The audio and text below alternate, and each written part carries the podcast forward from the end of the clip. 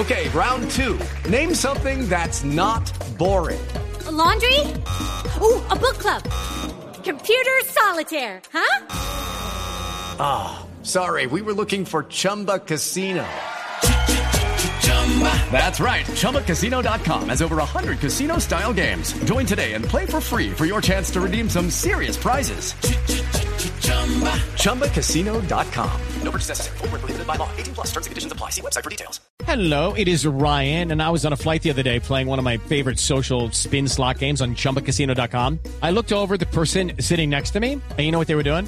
They were also playing Chumba Casino. Coincidence? I think not. Everybody's loving having fun with it. Chumba Casino is home to hundreds of casino-style games that you can play for free anytime, anywhere even at 30,000 feet. So sign up now at ChumbaCasino.com to claim your free welcome bonus. That's ChumbaCasino.com and live the Chumba life. No purchase necessary. BGW. Void were prohibited by law. See terms and conditions. 18 plus. Bla, bla, blue. Porque ahora te escuchamos en la radio. Blue Radio y BlueRadio.com. La nueva alternativa. ¿Qué se requiere para una buena conversación? Un buen tema, un buen ambiente, buenos interlocutores, preguntarles a los que saben y dejar que todos expresen su opinión. Cada noche encontraremos los ingredientes necesarios para las mejores conversaciones en Bla Bla Blue. La manera ideal de terminar el día y comenzar uno nuevo. Aquí comienza Bla Bla Blue. Conversaciones para gente despierta. En vivo, desde el estudio principal de Blue Radio, en Bogotá, Colombia. Aquí está Bla Bla Blue. Hey, buenas noches. Muchísimas gracias, muy buenas noches. 10 de la noche, 14 minutos. Claro que sí, estamos en vivo, como se hacen los programas, los verdaderos programas de la radio, en vivo. 10 y 15, ya cambió el reloj. Bienvenidos a Bla Bla Blue. Conversaciones para gente despierta desde el 14 de noviembre de 2018. Conversaciones para gente despierta, como ustedes, nuestros queridos oyentes que nos acompañan esta noche. Siempre vamos de lunes a jueves, de 10 de la noche a 1 de la mañana. Y siempre en la primera hora eh, tenemos invitados de lujo. Hoy, invitada de lujo. Es una invitada que habla, amablemente ha aceptado ser parte de estas conversaciones para gente despierta como ustedes, nuestros queridos oyentes. Y siempre en la segunda hora los lunes tratamos historias que merecen ser contadas. Hoy les tengo una gran historia, una periodista paisa que se ha convertido en una sensación por su natural forma de presentar las noticias, por el acento pausado y además por usar términos populares que incluso se han convertido en una manera eh, de discriminación para ella. Esa forma original de contar las noticias, de Noticias Caracol, de esta invitada esta noche, ha hecho que muchos la discriminen. Ella es Erika Zapata. Sí, Erika Zapata. Muchas gracias, fuerte aplauso. En la segunda hora estará con todos ustedes. Y después de las 12 ustedes se toman este programa, porque aquí hablamos todos y hablamos de todo. Esa vieja manera de hacer radio de un solo lado. No, no, no. Aquí todos hacemos parte de un solo discurso. Esto es bla, bla, blue. Ahora te escuchamos en la radio y después de las 12 ustedes se toman el programa en el 316-692-5274. Hoy es lunes de querido diario. Esperamos que todos nos cuenten, bueno, ¿qué ha pasado con su vida? ¿Cómo le fue de puente? Eh, ¿Qué hicieron? ¿Celebraron el Día de la Libertad encerrados? ¿O cómo fue? Bueno. Ahí está entonces nuestra línea 316-692-5274. Y antes de presentar a nuestra gran invitada esta noche, se ilumina el escenario número 2 del estudio de Bla Bla Blue para darle la bienvenida al señor Roberto Carlos. Bienvenidos.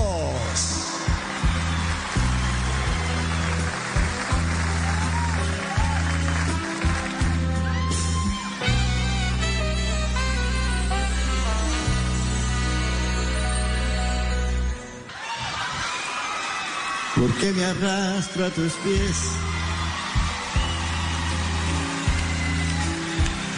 ¿Por qué me doy tanto a ti?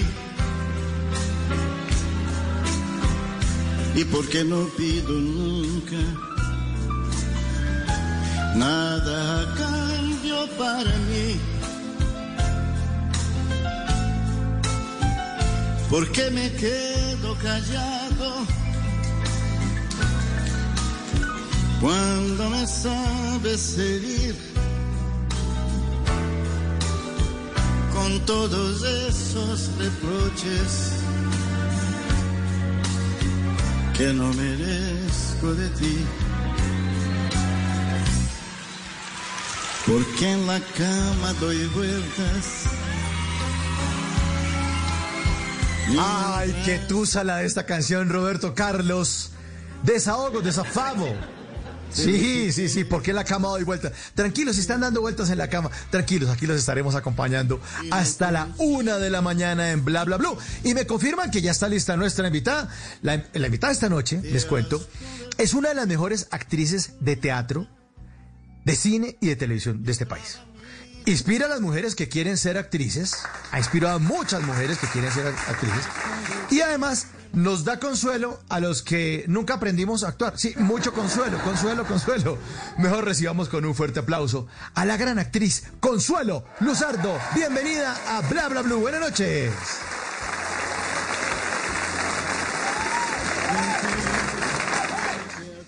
Hola Consuelo, buenas, Buenas noches. noches. ¿Cómo me le va? Buenas noches, buenas noches. Muy bien, Buenas gracias. noches, Consuelo. Es un honor, es un honor para nosotros tenerla esta noche. Eh, como invitada, le agradecemos muchísimo que haya aceptado esta invitación. Sabemos que puede ser un poco tarde, pero bueno, este es un programa para trasnochadores que quieren esta noche escuchar buenas historias, eh, historias maravillosas como las que usted tiene en su vida y que seguramente podemos compartir con todos los oyentes esta noche. Eh, bueno, Con- Consuelo, ¿cómo le ha ido en esta época de cuarentena? ¿Cambió mucho su vida? Pues ha cambiado la vida de todos. Es una experiencia muy especial porque uno tiene, uno pasa por todos los estados de ánimo. Ah, hay etapas, sobre todo al principio de la cuarentena, en que yo me sentía ofendida de que nos, de que nos infantilizaran a los viejos ah, para tenernos encerrados como si fuéramos unos niñitos tontos. Pero, por ejemplo, actualmente estoy pensando que, que la mejor opción sí es la de estar guardaditos, cuidándose. Estoy Así oyendo un es. retorno como un eco que me dificulta muchísimo hablarlo. ¿Lo, lo podemos arreglar? Vamos a arreglarlo, vamos a, a ver si quitamos el eco. Sí, Ya porque es rarísimo. Rarísimo. Mm, A ver, a ver si ya está mejor. Pues vamos a ver. No, Vamos no, ver. me sigo oyendo de- de- segundo y medio después. Bueno, tratemos de seguir conversando así. Bueno, Consuelo, vamos a tratar de ajustar esto. Pero mientras tanto, le quiero preguntar, ¿a usted, ¿es verdad que a usted le encanta la soledad? ¿Está sola en esta cuarentena? Sí, claro, yo vivo sola, entonces obviamente eh, he estado sola todos estos meses. Pero, pero esa opción de estar sola es por la cuarentena, por, o siempre, siempre ha, sido No, amante de, de la quietud, del silencio, de que la dejen en paz. Yo vivo sola desde hace cuarenta y tantos años. O sea que de alguna manera la cuarentena no era un cambio abrupto de vida, pues era extremo porque no me permitía salir a las cosas a las que yo normalmente salía. Pero Sí. estando en mi casa, yo tengo unas rutinas y unas cosas que hacer que, que me hacen la vida grata y que me llenan todo el día y tengo muchos intereses. Entonces, no, no sufro de ansiedad por quedar desocupada después del desayuno. Con- Consuelo, pero sola, sola, sola, o sea, ni una mascota, o sea, no estamos hablando ni del piolín, ni de eh, Firulais, No. ¿sola? Ni, ni, ni piolín, ni pescadito, ni nada, porque con este trabajo es eh, difícil a- a tener una, una mascota. Y ya se acabaron esos tiempos en que uno tenía empleada de tiempo completo viviendo en la casa. O sea, desde hace mucho tiempo uno tiene ese tipo de ayuda a, a que viene por días. Sí. Entonces, claro, no cada mascotas. Bueno, ¿y, y su casa es grande, Consuelo? ¿O, o le toca lidiar mucho con, con la casa o no? ¿O vive en un lugar pequeño? Pues vivo en un apartamento normal de 120 metros cuadrados. Ah, siempre muy ordenado porque soy ordenada, entonces digamos que, que no era tan, terrible mantenerlo bien, sobre todo cuando uno no está ya acostumbrado a hacer oficio, pero no, organicé una rutina de limpieza y de, de, de, arreglo de mi casa y, y, y nada, logré sobreaguar muy bien esa parte que, que me asustaba un poco del oficio, que cuando uno no está acostumbrado le produce, digamos que susto. sí, sí, un poco, un poco, un poco. Sí, a todos, yo, yo barrí una cantidad de semanas hasta que descubrí un aparato que se llama aspiradora. Figúrese, me compré la aspiradora y dije, ay, no, esto es una maravilla, este invento. Una maravilla la aspiradora. Bueno, Consuelo, usted es una lectora disciplinada, ¿no? Eh, tiene muchos libros represados en su mesa de noche. ¿Qué le gusta leer? Básicamente literatura y me da por épocas, de pronto solo literatura latinoamericana y de pronto esculcar otras cosas, literatura europea, pero, pero es lo que más me gusta, me gusta que me cuenten historias. Y por eso soy actriz también, porque me encanta contar historias y como no escribo, pues entonces hago parte de, de unas producciones en donde un grupo de personas, de actores, contamos una historia y usted, usted empezó con esto del, del teatro, de las artes escénicas. ¿Es verdad que empezó con esto por, porque usted es muy tímida? En el fondo es una persona tímida y muy reservada. Ah, soy tímida, sí. Ah, y yo creo que eso influyó en que mis papás de pronto aceptaran que yo entrara a estudiar a una escuela, a la Escuela Nacional de Arte Dramático Ah, yo creo que con la ilusión de que yo me asustara mucho y me devolviera a la casa llorando, porque era pequeña, apenas tenía 13 ah, años, iba a cumplir 14, pero me pasó todo lo contrario. Me subieron en, al escenario de la escuela y, descubrí que ahí estaba la felicidad, que, eso me producía una alegría tan grande que, que antes no había sentido y que obviamente quería seguir haciendo eso mientras pudiera. Y ya llevo 61 años haciéndolo. 61 años de carrera artística. Eh, me hace acordar usted de la biografía de Mary Streep, que también la metieron en Nueva York a clases de teatro porque es una mujer muy tímida y uno que ve semejante par de actrices como son ustedes dos, uno no creería que fueran tímidas. Es que aparentemente eh, la gente cree que los reyes de la fiesta serían los mejores actores, pero yo conozco a los mayores timidazos del mundo como colegas míos. Ah, eso no, no, no, no, indica, o sea, las personas súper extrovertidas ah, ah, que, que, hacen reír a todo el mundo, eh, eso no, no garantiza que puedan ser magníficos actores. Claro, y sobre todo hablando del tema del humor, ¿no? Aquí hemos hablado en estas noches con muchos invitados, muchos humoristas, muchos comediantes, que aparte de ser tímidos, hay unos que son, pero, o sea, son bravos, son bravos. Y, la gente piensa, la percepción que tiene la gente es que las personas que se dedican al humor todo el tiempo están haciendo chistes y todo el tiempo están alegres y, no descubren que seguramente eh, la, la, ira es la cantera para, para, para encontrar eh, líneas de humor. Y en el caso suyo, eh, en su timidez, ¿qué ha encontrado? ¿Ha encontrado esos personajes con los que se conecta o, o, esos personajes lo que hacen es desdoblarla completamente, Consuelo? Pues es que eso permite que una persona muy tímida ejerza el oficio de la actuación que uno como está escondido detrás de un personaje, entonces no soy yo, sino fulanita de tal.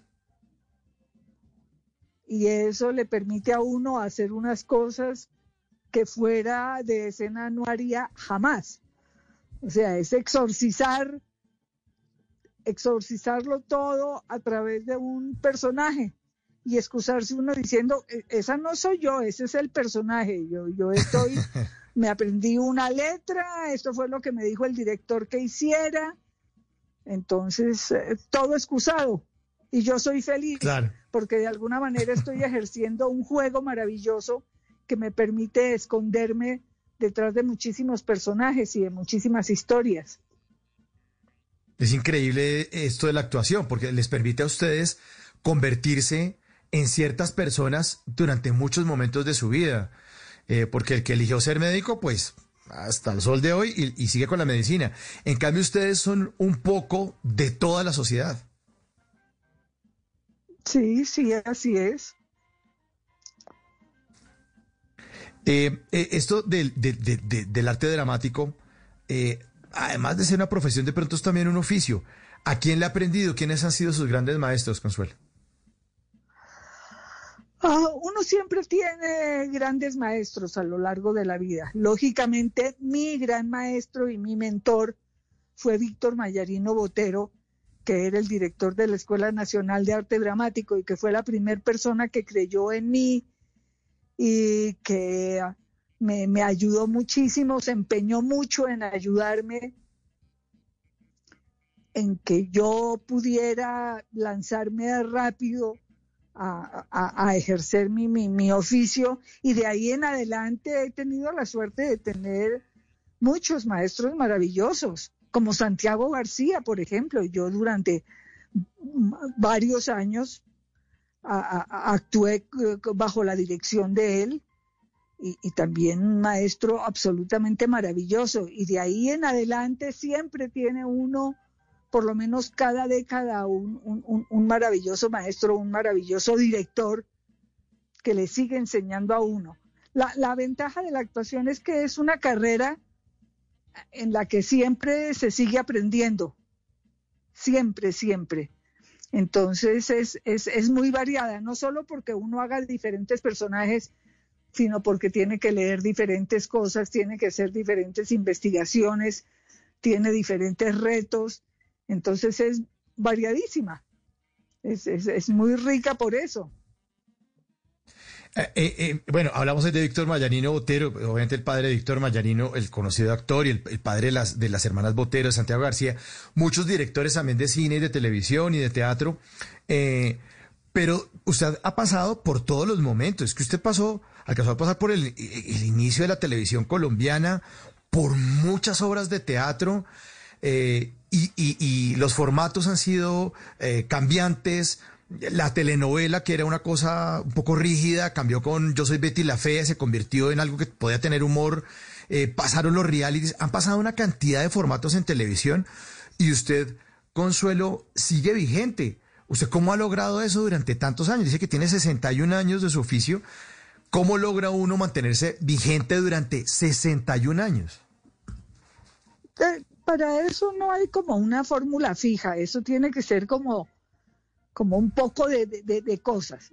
Creo que es fundamental seguir enamorado del, del oficio, porque eso permite seguir exigiéndose mucho, a seguir ejerciendo con, con, con, con mucha emoción, con mucho amor y con mucho profesionalismo a, pesar de que pasen y pasen las décadas, su trabajo es, ah, no sé, es, es, es también ah, aprovechar esa experiencia que se va adquiriendo, eso va dando más armas, va dando más secretos, va dando más, más tips para que uno pueda encarar cada diferente universo que le toca que le toca representar, porque cada personaje es un universo diferente.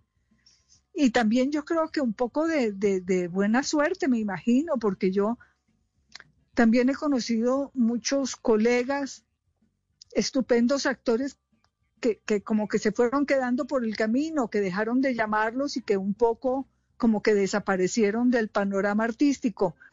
Y esa no ha sido mi, mi situación y lo agradezco muchísimo. Y, y- y un ingrediente, también se podría hablar de un ingrediente como la disciplina. Usted es una mujer disciplinada, juiciosa en su trabajo Muchísimo. y seguramente, seguramente un director dice, no, Consuelo Luzardo, por favor, pues, no, o sea, ella es, entrega el guion, lo estudia, lo prepara y aquí está, en punto, las grabaciones, no falla un solo segundo. Disciplina también. Por supuesto, disciplina desde un comienzo es lo primero que, que nos enseñan en una escuela de actuación, porque hace falta, o sea, no se puede, es muy difícil ejercer el, el, el oficio sin tener una, una disciplina estricta. Sí, seguramente. Y, y, cualquier oficio, ¿no? Esto, estamos hablando del mundo de la actuación, pero yo pienso que cualquier oyente que nos esté escuchando en este momento quiere ser arquitecto o quiera cualquier profesión, seguramente no va a poder lograrlo si no hay esto, lo que nos cuenta Consuelo Luzardo esta noche. Ese amor por la profesión y esa disciplina. 10 de la noche, 33 minutos, estamos esta noche en Bla Bla Blue con Consuelo Luzardo.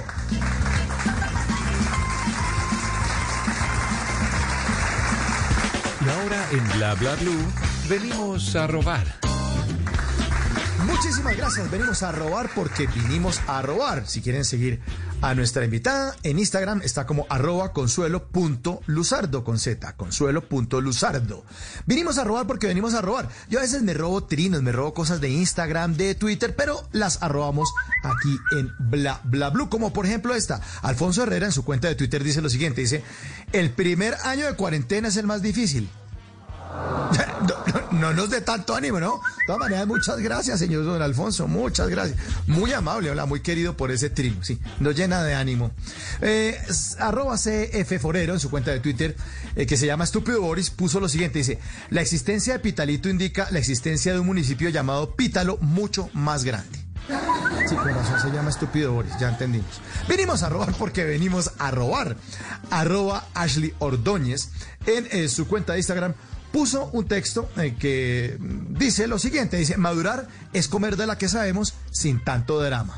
Sí, a veces eso toca hacer, como que quejarse menos y seguir adelante. Y este último, arroba María83, en su cuenta de Twitter dice lo siguiente, dice, el 31 de diciembre a las 12 de la noche no diremos feliz año, sino muchas gracias en todo caso, ¿no? Sí, muchas gracias. Venimos a robar porque venimos a robar. Bla bla blue. Conversaciones para gente despierta.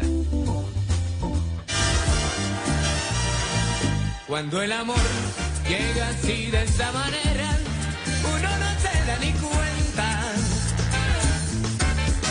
El toro te reverdece y el guamachito florece y la soga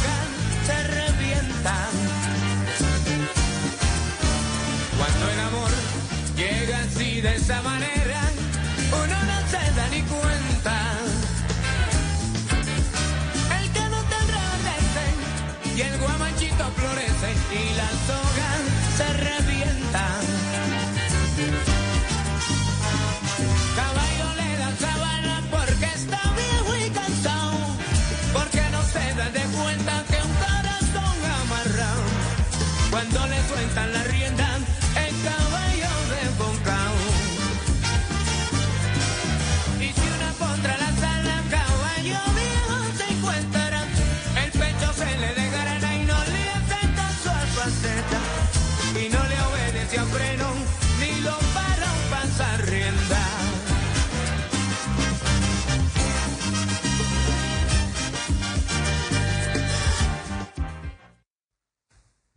1036, 1036, seguimos en Bla Bla Blue.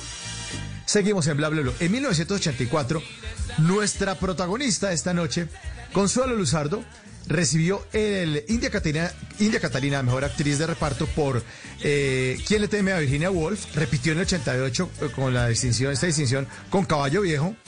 Y en 1990 se llevó ese galardón. La categoría Mejor Actriz Principal por ¿Por qué mataron a Betty si era tan buena muchacha? Y esto que ustedes están oyendo de fondo es el intro. El intro de Caballo Viejo, la telenovela de Caracol Televisión de 1988, en la que Consuelo Luzardo hizo el papel de la tía Cena. Muy buen personaje este de la tía Cena, Consuelo. Todavía lo seguimos recordando, ¿no? Pues a mí me impresiona mucho que aún la gente lo recuerde, porque usted lo acaba de decir, fue una novela que hicimos en 1988, pero fue el inicio de algo que no tenían nuestras telenovelas anteriormente y que era ese realismo mágico heredado de la, de, la literatura de nuestro Nobel y llevado a la televisión. Entonces era una historia diferente con unos personajes maravillosos, eh, divertidos en, en esta costa, en esta exuberante costa colombiana. Fue un producto realmente, fue una novela entrañable. Y para mí, mi personaje, la tía Cena, ha sido eh, uno de los que más me ha emocionado y uno de los que más he amado hacer. Yo recuerdo que la tía Cena eh, salía en las calles, pero en la cama, y tenía unos personajes que eran los cargacameros. Entonces tenía que sacar a la tía Cena alzada de la casa porque no se podía levantar de la cama. Y la sacaban por las calles a la tía Cena. Eso era una maravilla. Los cargacameros de la tía Cena. sí, sí, porque ella cuenta que una vez en, en silla de ruedas la soltaron y se fue rodando por una calle abajo y decidió que no se volvía a subir a una silla de ruedas jamás. Entonces, cuando tenía que salir a hacer diligencias urgentísimas, salía con cama y todo. es increíble cómo ese realismo mágico al que usted está hablando también se ha, ha penetrado en muchas producciones nacionales. Ese de Caballo Viejo era muestra. El de las Juanas también, ¿no? Eh, otra, ot- otras producciones que se les, se les tiene unos tintes de colombianidad bien interesantes. Sí, así es. Ah, en, en- en esa televisión que hacíamos en esos años, ah, éramos originales, ah, eh, eh, éramos, a- además no estábamos atados a tener que hacer novelas con determinado número de capítulos, sino nada. Lo, lo, lo que el escritor, lo que el libretista ah, sintiera que, que era suficiente para contar la historia. Eh, eso permitía que las historias no tuvieran que alargarse, que es lo que pasa después con la telenovela que ya se vende internacionalmente, que no podían ser menos de 240 capítulos de media hora o si no, no la compraban. Entonces ahí, ahí cuando pasó eso fue cuando yo me di cuenta por qué las novelas venezolanas eran así, que la pobre protagonista en un momento dado la cogía un carro y quedaba ciega como por tres meses. Ah, luego se rodaba unas escaleras y quedaba amnésica durante otros tres meses, hasta que al fin se podía casar con su galán. Claro, era que les tocaba alargar esas historias eternamente para poder hacer las, los 240 capítulos de media hora.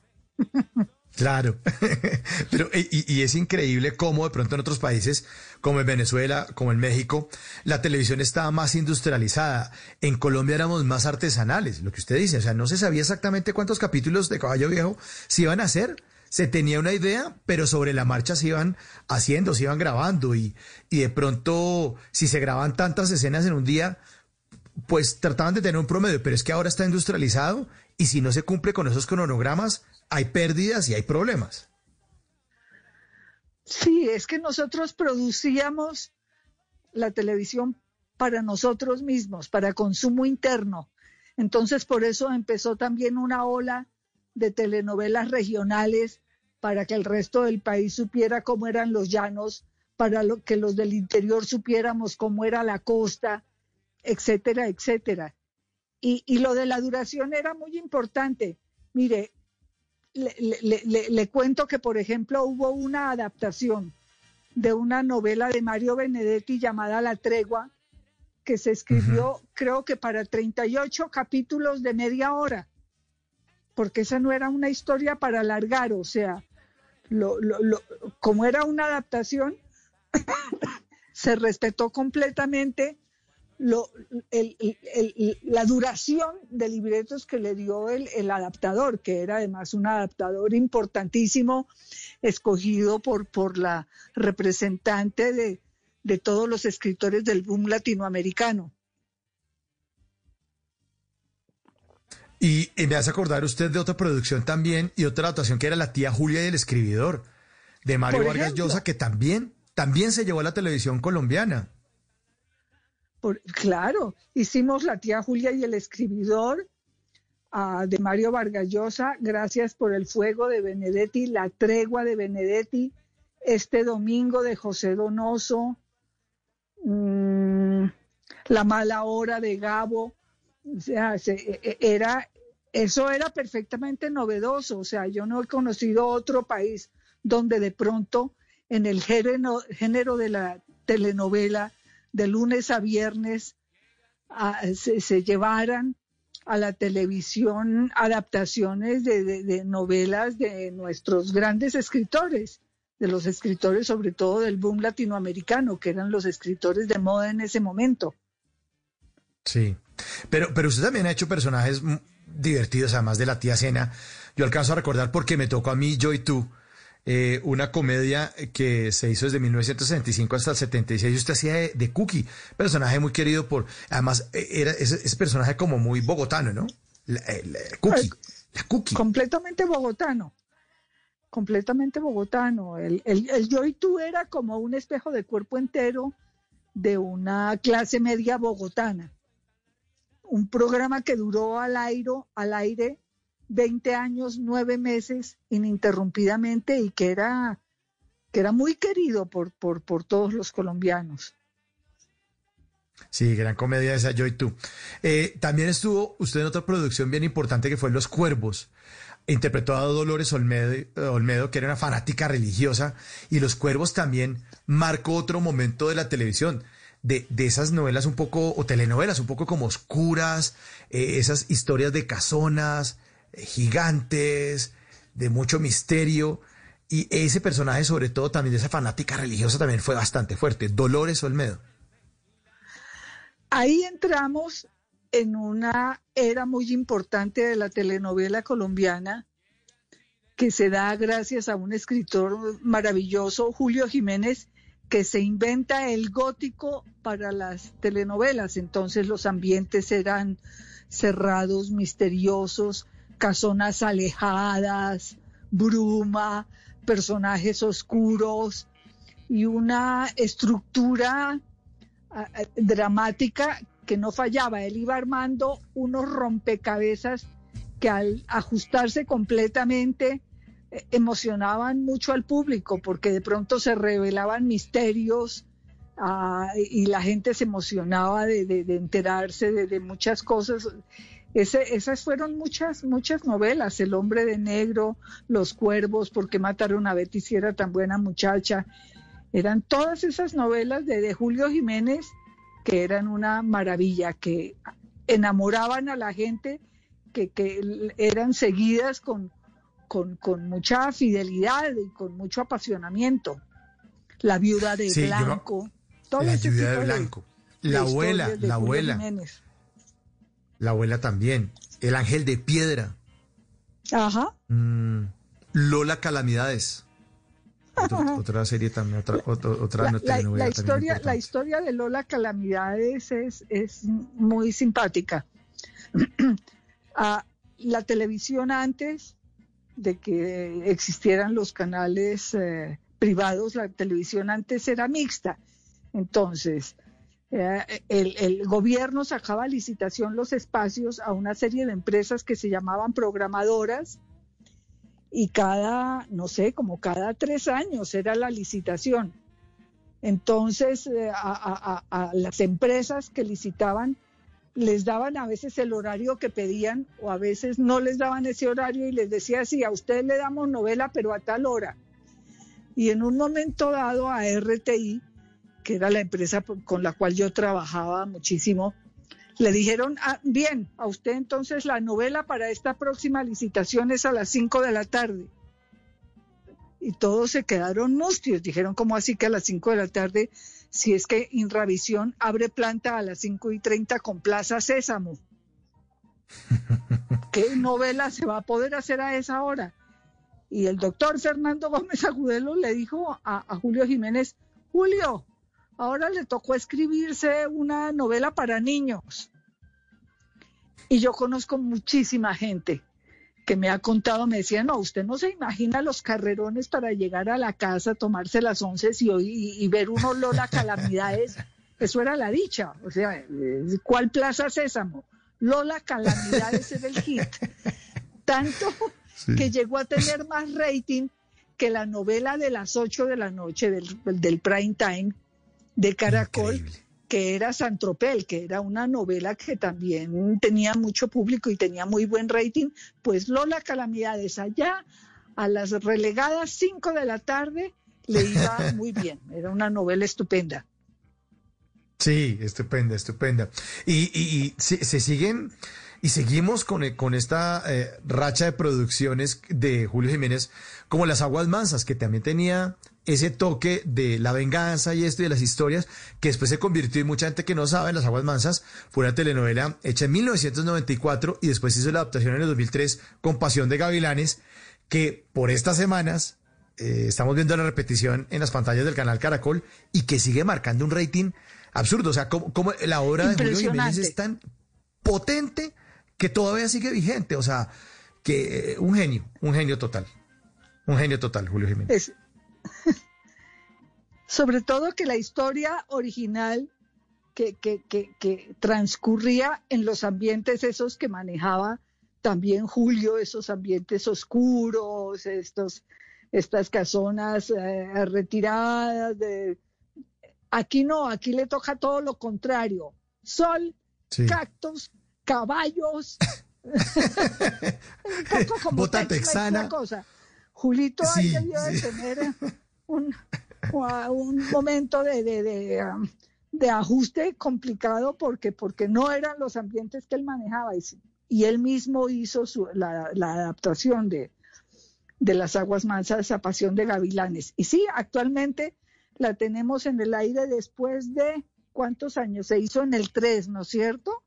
2003, te- 17 años después, está al aire. Des- al 17 telenovela años número después uno. está al aire y está, no sé, con 14 puntos de rating o algo así. Sí, una, una, una barbaridad. Bueno, también influye un poco los, los personajes, ¿no? Los protagonistas que también viven descamisados un poco, para mi concepto. Yo lo digo con un poco de envidia, Consuelo, porque es que este, este, yo tengo la chocolatina, pero derretida, que es distinto. Pero eh, estos personajes de verdad son, son, son, son memorables. Y las historias, porque también puede uno trasladarlo al cactus, a la bota texana, al sol y dejar de ser tan oscuro. Pero cuando las historias son fuertes son potentes y hay un buen guion, un buen libretista, como usted lo dice, como Julio Jiménez, pues las historias perduran. 10 de la noche, 50 minutos. Y me confirma que en este momento Simón Hernández hace parte de estas conversaciones. Simón, a ver, adelante, ¿qué nos tiene? Bienvenido, por favor. Siga, siga, señor.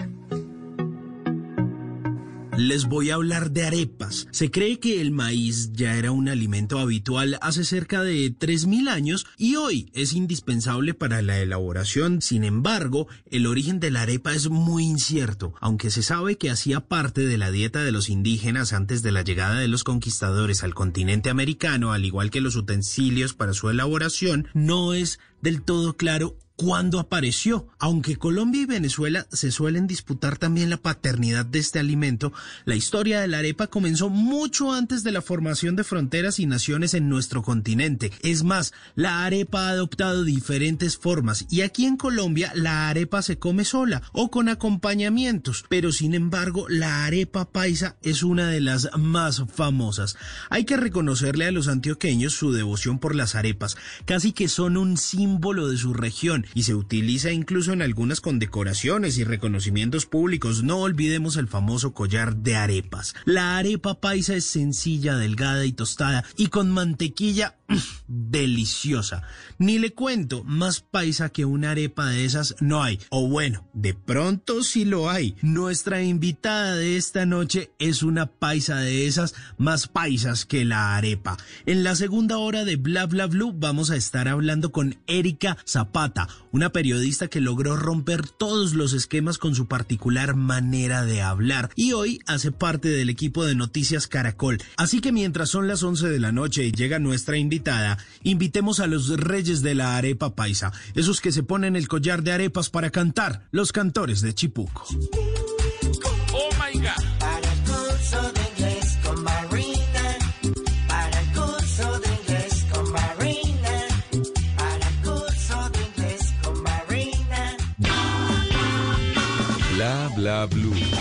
Conversaciones para gente despierta. Yo sé que nunca es bueno aparecer, que no debo llamarla. Que debe parecer que así estoy bien, que ya pude olvidarla. Igual yo sé que fue su decisión y debo respetar. Esta canción se llama La Estrategia. Cale y el Dandy, tema musical de La Nocturna, telenovela del canal Caracol en la que Consuelo Luzardo, nuestra invitada esta noche, hizo el papel de Doña Pilar Quesada, viuda de Linares. Otro personaje también, también simpático. Y no es que yo quiera que sufras, que quiero que no me ignore. Más reciente, y ahí es un poco el cambio, ¿no? Ya esta es una televisión de la que ya estamos hablando con Consuelo, ya es más industrializada, a esto ya le hicieron segunda parte, y es una nueva era de la televisión en la que ya están muy presentes los números, las ventas internacionales y además contar historias que pueden ser locales, pero que también pueden ser eh, globales, eh, Consuelo. Ah, sí, claro. Ah, la nocturna se hace en comienzo como una de esas historias blancas, pero que nos enamoran a todos los que estamos trabajando ahí, porque poder decirle a la gente, mire, no, no deje sus sueños a un lado, mire que sí se puede, pues cuesta trabajo y hay que sacrificar muchas cosas, pero, pero si usted realmente quiere algo y se empeña en ello, lo puede lograr.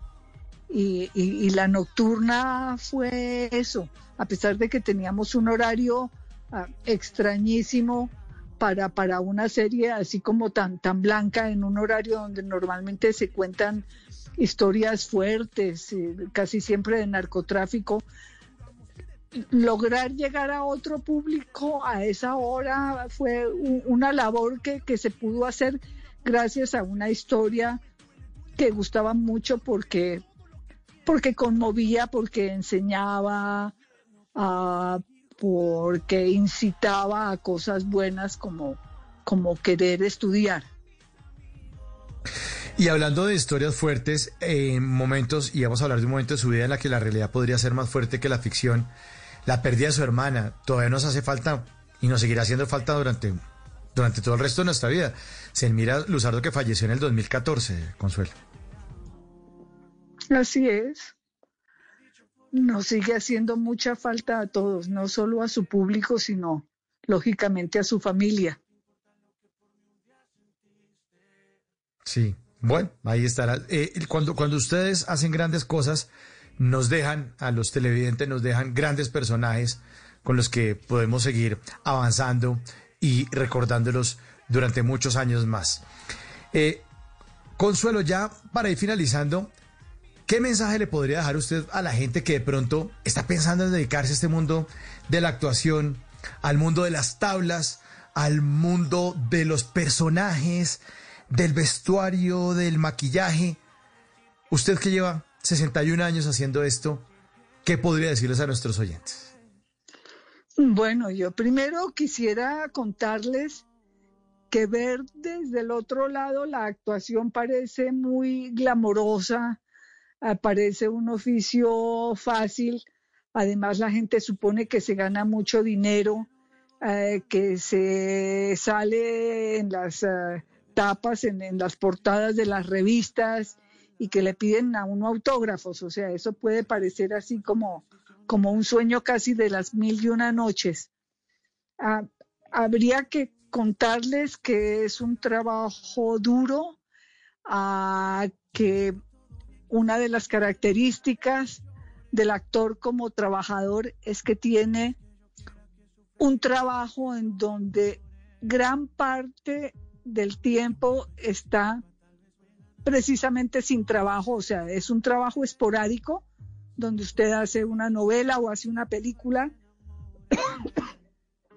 y probablemente no va a tener trabajo en algunos meses hasta que vuelva a enganchar a otro trabajo, que toca estudiar mucho, que toca sacrificar muchas fiestas porque y muchas comidas familiares porque uno sale de grabar y tiene que llegar a la casa a aprenderse una cantidad de escenas para el día siguiente, entonces no puede ir a, a la comida o al cumpleaños de, de alguien de la familia, pero que para quien le gusta y para quien siente que, que eso es lo que quiere hacer en la vida, pues ni modo, que, que se lance, porque lo importante es eso, qué tan enamorado eh, está uno qué tan ilusionado con hacer algo para lanzarse a hacerlo a como de lugar, sabiendo que, que hay que hacer algunos sacrificios. Qué buen, qué buenas palabras y qué buen mensaje para nuestros oyentes. Bueno, ya para finalizar, esta también es banda sonora de algo que está ocurriendo. Es Fiera Inquieta, Fiera Inquieta, una canción de Ángela María Forero, banda sonora de la telenovela Pasión de Gavilanes, también en la que Consuelo Luzardo también está ahí haciendo el papel de Melisa de Santos. Consuelo, muchas gracias por acompañarnos esta noche, les deseamos una feliz noche, gracias por hacer parte de estas conversaciones para gente despierta. Un gran abrazo y muchas, muchas gracias. Gracias a ustedes, fue una rica invitación. Consuelo Luzardo en Bla Bla Blue.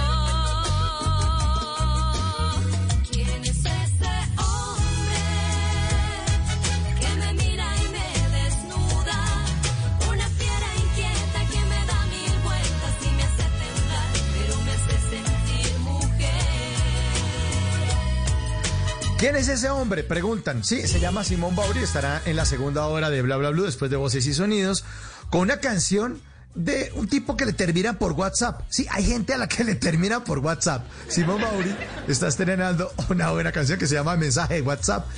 Y más adelante, en Historias que merecen ser contadas, estará con todos ustedes Erika Zapata, la periodista de Noticias Caracol en Medellín, que se ha convertido en una sensación por su natural forma de presentar las noticias y además por la discriminación que ha sufrido precisamente por eso y por otras cosas. Ya nos estará contando en la segunda hora de Bla Bla Blue. Viene voces y sonidos y ya regresamos.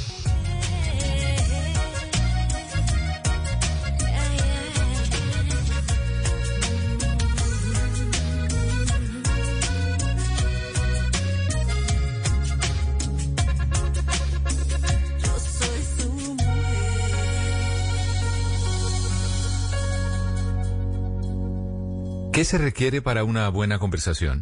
Un buen tema, un buen ambiente, buenos interlocutores, preguntarles a los que saben y dejar que todos expresen su opinión. Cada noche encontraremos los ingredientes necesarios para las mejores conversaciones en Bla Bla Blue, con transmisiones en vivo en redes sociales, con videos y conversaciones de nuestros oyentes y con todo lo que quieras hablar desde tu casa porque ahora te escuchamos en la radio. Bla Bla Blue, desde las 10 de la noche hasta la 1 de la mañana. Bla Bla Blue, porque ahora te escuchamos en la radio. Blue Radio y bluradio.com. La nueva alternativa.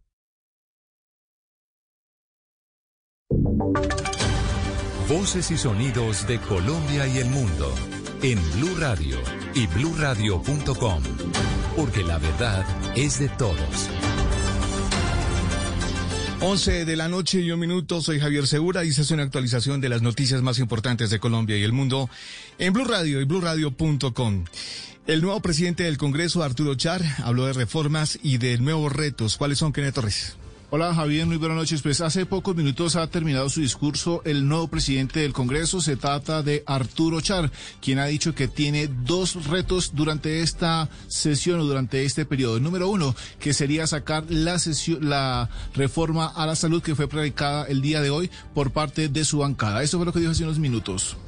Es necesaria una reforma a la salud para hacer de este un servicio universal y digno para todos los colombianos, sin que existan ciudadanos de primera y de segunda categoría a la hora de acceder a los servicios. Una reforma que garantice la buena atención a los pacientes con eficiencia y calidad. Asimismo, Javier ha dicho que se tiene que trabajar en la reforma a la justicia, que será radicada en los próximos días por el gobierno nacional. Hay que sacarla adelante y hay que llegar y hay que tratar que esta justicia llegue a todos los niveles. Otra de las grandes reformas que debemos abordar es la de la justicia, bastión de la democracia. Quien no cree en la justicia acude a otros medios para resolver los conflictos. Y esa ha sido la tragedia que ha vivido nuestro país desde hace ya más de medio siglo.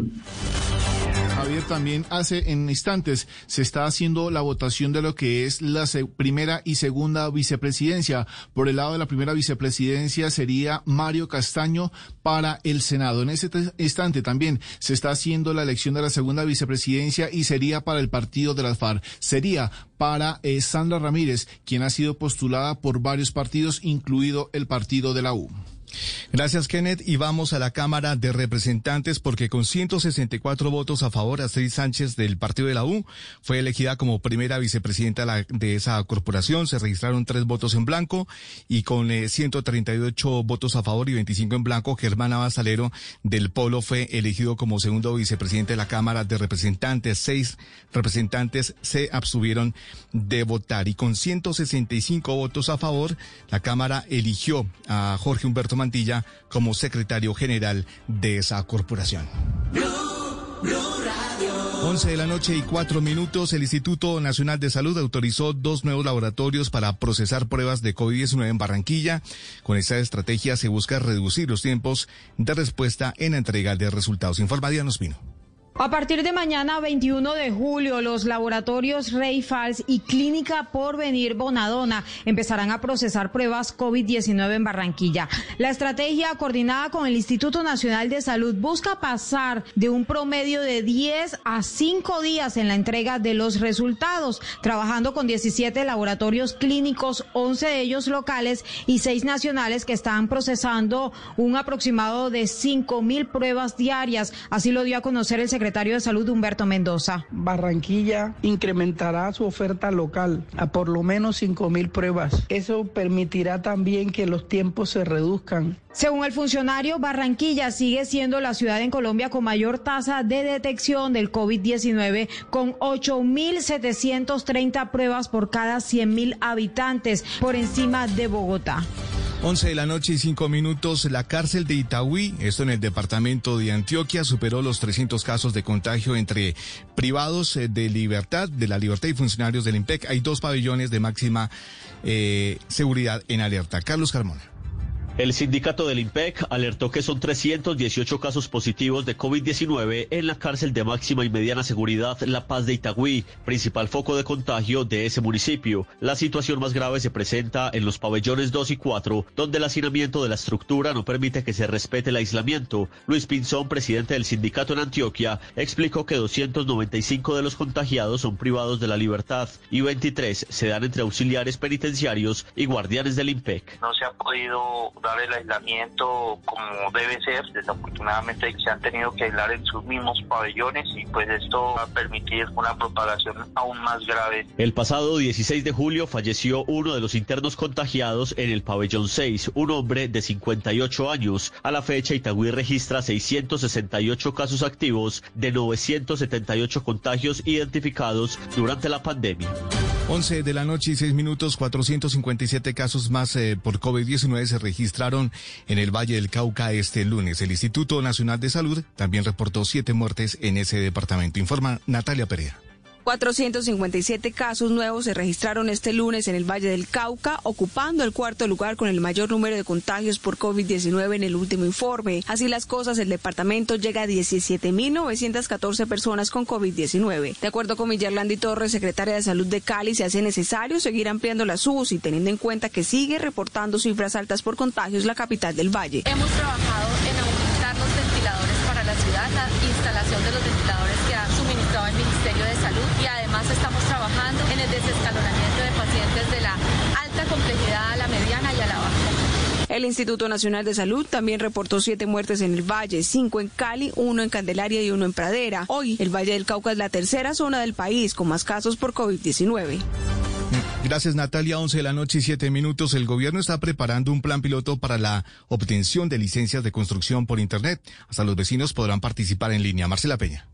En medio de las restricciones sanitarias por la pandemia, el Ministerio de Vivienda tiene listo ya un plan piloto para la expedición de licencias de construcción para nuevos edificios, casas, conjuntos y otras edificaciones en un proceso que se hará solamente a través de Internet. Los constructores y los curadores podrán compartir archivos, planos, modelos en tercera dimensión usando plataformas en línea e incluso los vecinos podrán expresar sus opiniones y sus dudas sobre los nuevos proyectos usando medios virtuales. Para eso la famosa pancarta amarilla de solicitud de la licencia va a traer ahora una dirección de Internet. Hacer el proceso virtual será por ahora un tema voluntario y no obligatorio. Los constructores o las ciudades que todavía no se sientan listos para dar un paso adelante con la tecnología podrán seguir haciendo todo esto a la antigüita.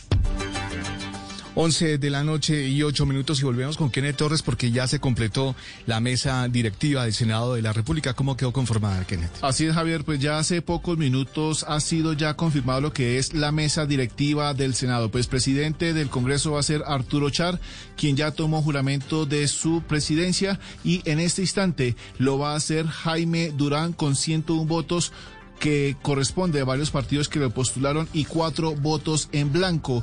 La segunda vicepresidencia le corresponde al partido de las FARC, corresponde a Sandra Ramírez, quien tuvo 66 votos y 39 votos por el blanco. Gregorio El Hash Pacheco fue ratificado como secretario del Senado en ese instante. Noticias contra reloj en Blue Radio. Y cuando ya son las 11 de la noche y 9 minutos, la noticia en desarrollo, el gobierno de Australia extenderá durante seis meses más los subsidios salariales que benefician a más de 3 millones de trabajadores justo ahora que enfrentan un fuerte rebrote de la COVID-19. La cifra, la tasa representativa del mercado para mañana martes 21 de julio será de 3.651 pesos con 93 centavos. Y seguimos atentos porque los 27 mandatarios europeos lograron un histórico acuerdo para superar los estragos del coronavirus con un inédito fondo de 750 mil millones de euros, es decir, unos 840 mil millones de dólares basado en la mutualización de la deuda. La ampliación de estas y otras noticias encuéntrelas en blurradio.com. No olvide descargar la aplicación Corona App en App Store y Google Play para estar informado sobre el avance del coronavirus en Colombia. Sigan disfrutando de Bla Bla Blue, para gente despierta. El mundo nos está dando una oportunidad para transformarnos, evolucionar la forma de trabajar, de compartir y hasta de celebrar. Con valentía enfrentaremos la realidad de una forma diferente, porque transformarse es la nueva alternativa. Blue Radio. Cada amanecer desde las 4 de la mañana, Blue Radio le ofrece una primera mirada de las noticias más importantes de Colombia y el mundo. Son las 4 de la madrugada en punto Colombia. Muy buenos días. A partir Sus de este madrugadas momento, estarán mañana, llenas de información de interés, de música y de deportes. De Colombia y del mundo. Vamos a estar hablando. Mañanas Blue 4 AM por Blue Radio y bluradio.com. La nueva alternativa. Dígale no a las noticias falsas. Evite los medios anónimos e irresponsables. En tiempos de emergencias y de incertidumbre, es fundamental la información verificada y confiable. Los medios de comunicación formalmente establecidos, por su profesionalismo y responsabilidad, son el antídoto más eficaz contra las noticias falsas y la desinformación. Infórmese por la radio y la televisión a toda hora, con los rostros y las voces que usted conoce y confía. Fue un mensaje de la Asociación Internacional de Radiodifusión, AIR. Bla bla blue. Conversaciones para gente despierta.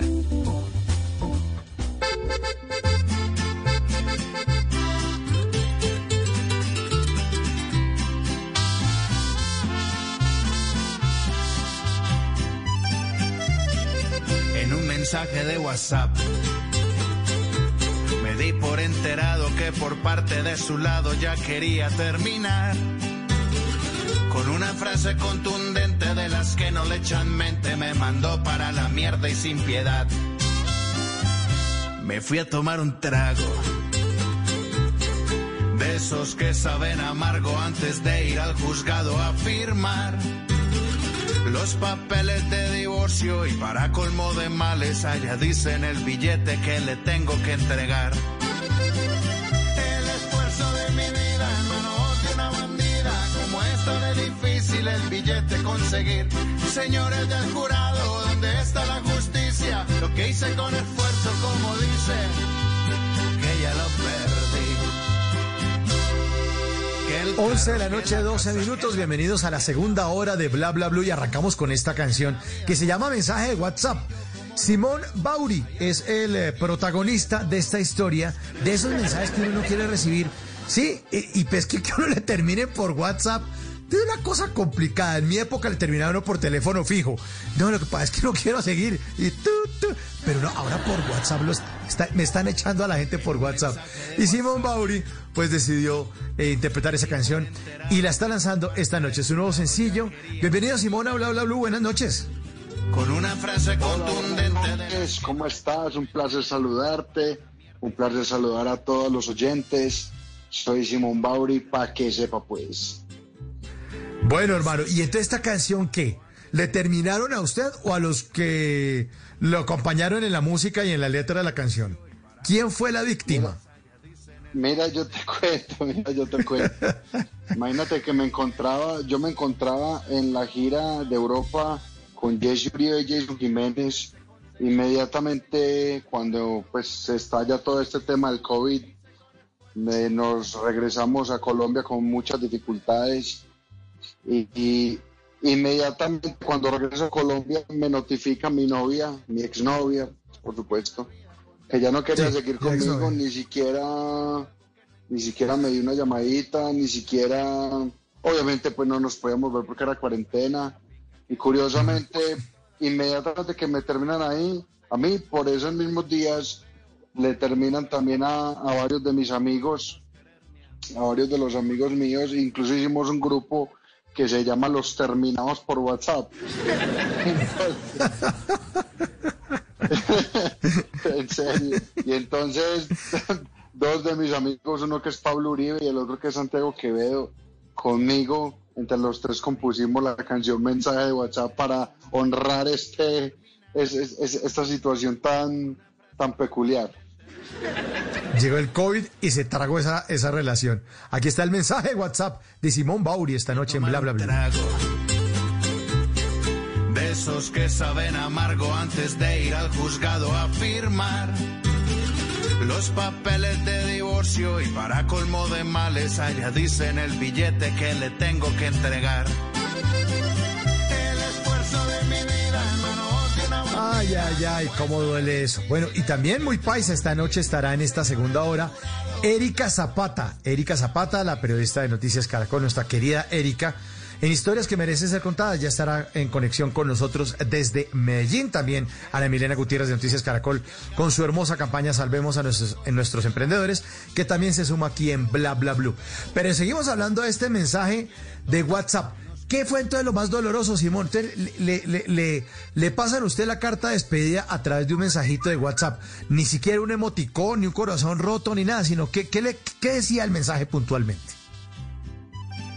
No, pues el mensaje puntualmente decía, Simón, mira, con todo lo que ha pasado entre nosotros, obviamente nosotros veníamos en una relación muy complicada, eh, veníamos en un distanciamiento, ya en la etapa final de la relación, en la etapa final que ya estábamos a la espera de quién, iba- quién daba la estocada final.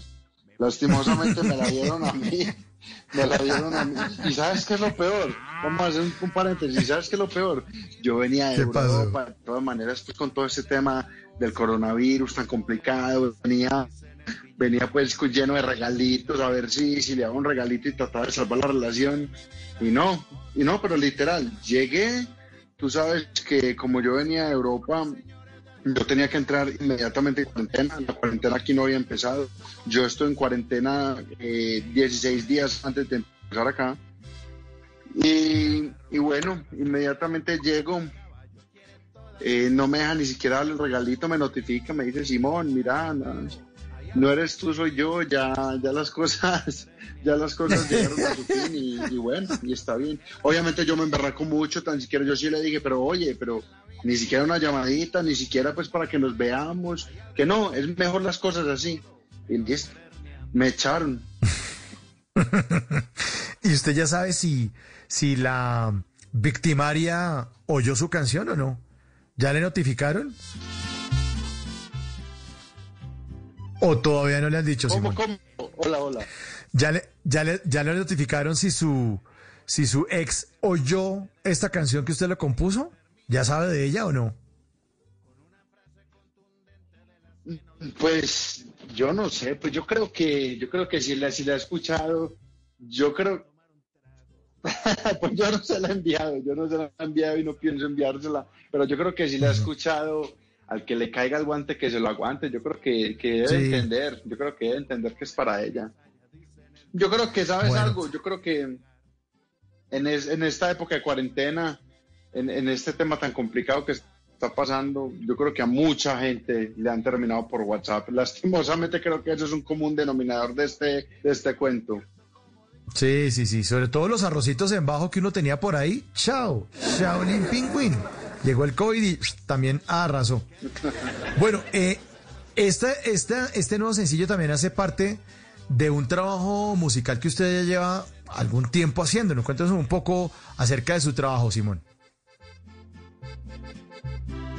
Pues mira, nosotros, nosotros hemos trabajado ya, hemos, hemos lanzado, esta es mi sexta canción, mi sexto lanzamiento. Nosotros estamos próximos a lanzar un CD. El CD se va a llamar, el disco se va a llamar incluso mensaje de WhatsApp. Es un trabajo que cada canción tiene que ver como si fuese un mensaje. Esta es la principal, la primera, pues que abre como panorama. Es un disco que vamos a empezar a trabajar esta canción, vamos a lanzar otros dos sencillos y creemos que a mediados del próximo año ya el disco estará afuera en todas las plataformas digitales. Bueno, ahí estaremos registrándolo entonces con su combo de amigos, de músicos y compositores, Simón Bauri, Pablo Uribe y Santiago Quevedo, en esta producción que se llama El Mensaje de WhatsApp. Este nuevo sencillo, para que lo dediquen, también lo puede buscar a usted en las redes sociales y en sus plataformas, ¿no, Simón? Por supuesto, por supuesto. En todas las plataformas y en todas las redes sociales aparezco como Simón Bauri, el Bauri muy sencillo, V-A-U-R-Y. En Instagram Simón Bauri, en Facebook Simón Bauri, en Twitter Simón Bauri, en YouTube Simón Bauri, en resumidas cuentas, en todos lados Simón Bauri. Menos para la ex, porque Simón Bauri es un teléfono o un contacto bloqueado. Mensaje de WhatsApp, el nuevo sencillo de Simón Bauri. Señor, un abrazo y feliz noche. Muchas gracias por estar aquí en Bla Bla Blue. A ustedes un abrazo muy grande y a todos los oyentes, muchas gracias. Soy Simón Bauri, pa' que sepa pues. Ya quería terminar con una frase contundente de las que no le echan mente. Me mandó para la mierda y sin piedad. Me fui a tomar un trago. Sa- salven a Simón Bauri, pero salvemos primero a nuestros emprendedores. Llega Ana Milena Gutiérrez de Noticias Caracol, Regional Valle, con su sección Salvemos a nuestros emprendedores. Ayudemos, entre todos podemos. Ana Milena, en Bla Bla Blue.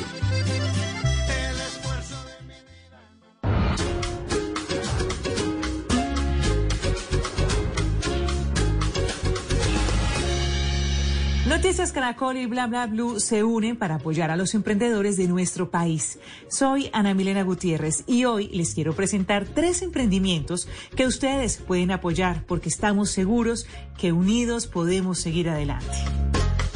Comenzamos con unos emprendedores que son pareja y cocineros. Su emprendimiento llamado De Tal Madre busca dejar experiencias memorables alrededor de la buena mesa. Somos de Tal Madre, un comedor en el que somos anfitriones de cenas clandestinas. Seguimos haciendo parte de sus celebraciones, ahora virtuales, llevando nuestros mejores sabores a sus casas para que sigan haciendo de la buena mesa la mejor excusa para reunirse. Podemos diseñar un menú de acuerdo con sus gustos. Nuestros favoritos son la paella que hace Miguel y las tortas y postres que hago yo, Ana María. También cada semana publicamos en nuestras redes sociales un menú de comida congelada para que coman delicioso todos los días. Háganos parte de sus celebraciones contactándonos por nuestras redes sociales, arroba de tal madre o vía WhatsApp al 315-659-0436. Continuamos con un emprendimiento de dos jóvenes universitarios que tiene dos propósitos. Endulzar momentos en quienes compran sus productos y por otro obtener ingresos para pagar sus estudios. Hola, mi nombre es Camila. Mi nombre es Santiago y, juntos creamos Sweet Letters. Sweet Letters es un emprendimiento quindiano que busca innovar al momento de dar un detalle lleno de dulzura y mucho color. Queremos brindarte una experiencia única y original para que puedas recordar todos tus momentos especiales. Conoce nuestras letras y figuras para que la personalices como más te guste con nuestra línea. Premium con chocolate, nuestra línea saludable con frutos secos y almendras y en nuestra línea clásica con gomas. No olvides que hacemos envíos nacionales para que no te pierdas de la experiencia Sweet Letters. Puedes contactarnos vía WhatsApp al número 314-344-5064 o en Instagram y Facebook como sweetletters.co. Gracias. Greta Resina es una marca que nace en la ciudad de Popayán, en el Cauca, y que le apuesta a la elaboración de accesorios personalizados con diseño, creatividad y trabajo artesanal.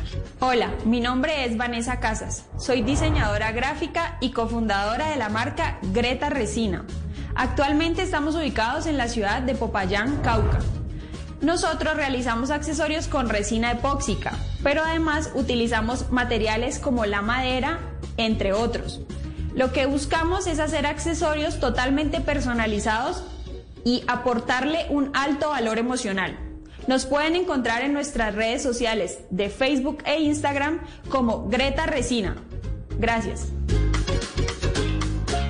Recuerden que pueden enviar sus videos de 40 segundos máximo, grabados de manera horizontal, donde nos cuenten quiénes son, en qué consiste su emprendimiento y cómo pueden contactarlos. Ustedes no están solos. En Noticias Caracol y Bla Bla los estamos apoyando. Bla Bla Blue. Conversaciones para gente despierta.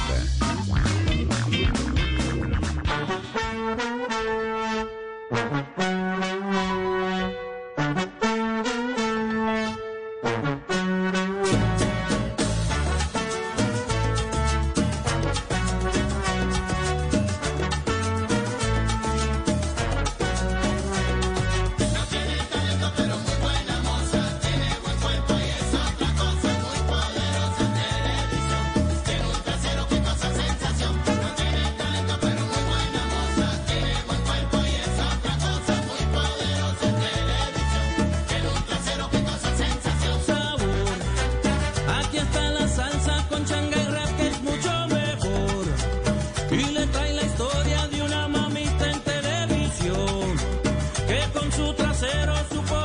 de la admiración. Causó entre los actores gran simpatía por su esplendor.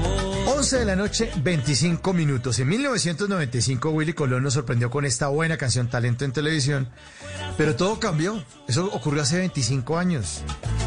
Porque ya no es tan válido tener un trasero que cause sensación. Ahora hay cabeza, hay corazón, hay mucho corazón y hay muchas ganas de hacer las cosas bonitas en televisión. Hoy en Historias que merecen ser contadas, Erika Zapata.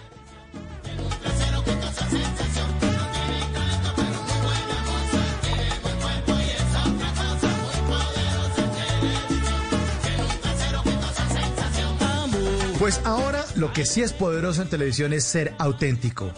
Es ser como Erika Zapata, la periodista paisa de cuna humilde que logró romper todos los esquemas por su particular manera de hablar. Erika es la corresponsal en Medellín para Noticias Caracol y ella se ha convertido en una sensación por su natural manera de presentar las noticias, por su bonito acento paisa, porque es pausado y además eh, habla en términos que son populares, que no son comunes en televisión. Y por eso mismo, por ese sello natural, pues en algún momento eh, la gente la ha rechazado. Pero tenemos esta noche a Erika Zapata para hablar de su historia, de su historia personal, de su historia de vida, porque merece ser contada. Erika, buenas noches, bienvenida a Bla Bla Blue. Hola, ¿cómo están? Gracias por la ¿Qué ha invitación. habido, Erika? ¿Cómo está Erika? ¿Cómo me le va? Muy bien, trabajando mucho. ¿Y ustedes? Bien, aquí también trabajando juiciosos.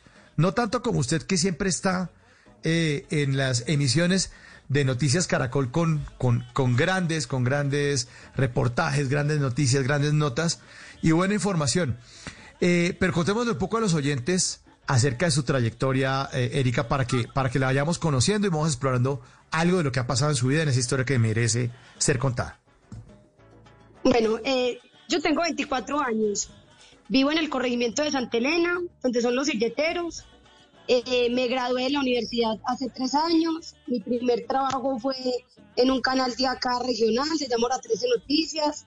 Luego estuve en la gobernación de Antioquia como cronista. Luego pasé a Teleantioquia a hacer programas. Luego estuve en Teleantioquia Noticias en el noticiero. Duré un tiempo desempleada. Luego entré a Caracol a hacer un programa de crónicas que se llama Extra con Manuel Teodoro. Y luego pasé al noticiero donde me ven pues actualmente. ¿Hace cuánto está en el noticiero? Hace cuatro meses, tres meses, ¿Cuánto? hace poquito. Tres meses. Tres meses. Sí. Tres meses. Hace poquito. Bueno. ¿Cómo fue su infancia, Erika? ¿Cómo fue su infancia Mira. en, en Santa Elena? Bueno, yo tengo cuatro hermanos, ¿cierto? Yo soy de una familia Sí. muy numerosa, eh, somos mi papá, mi mamá, otras dos hermanas mayores, yo soy de la, la mujer, pues, la menor de las mujeres y otros dos hermanos que son mellizos. Eh, fue compleja en el sentido que como somos tantos hijos, ¿cierto? Entonces para darnos la educación fue un poquito complejo. Cuando pasé a la época del colegio, yo sabía que para entrar a la universidad debía ganarme una beca para poder estudiar periodismo. No me gané la beca, sí fui la mejor estudiante, pero no me dieron beca. Luego, de otra manera, logré ser becada a través de dos maneras para, la, para el sostenimiento y para la matrícula y entré a la Luis Amigo a estudiar comunicación social. Ahí fue un poquito complejo porque cuando entré, pues yo no sé por qué la gente tiene la visión, la visión errónea de que comunica, para ser comunicador social, para ser periodista, tú tienes que ser modelo, cumplir con unos estándares. Entonces los compañeros me hacían mucho bullying. Entonces no tenía casi Como dice la canción. Entonces, Como dice la canción, Erika, como dice la canción que estábamos oyendo al principio, que uno muchas Sí. veces ve que hay muchas que no tienen talento, pero son buenas mozas, y uno dice, y uno las ve, eh, no solamente en noticias, también actuando, eh, presentando, y no solamente en, en el mundo de los medios, también uno lo ve en, en las, en las empresas. Muchas veces uno llega a las oficinas, eh, bancos, qué sé yo, cementera, lo que sea, pero uno llega y uno dice, ¿y esta vieja qué está haciendo acá? Y se acuerda uno de esa canción de, de, de Willy Colón. Pero entonces sus amigos empezaron desde la Luis Amigo eh, a hacerle un poco de bullying y hacerle un poco de matoneo por el tema de, de, la, de la belleza. Sí, era por lo físico y por la voz también. Decían que yo hablaba pues como un cucarrón. Yo me acuerdo que por la voz sí fue siempre que me han criticado.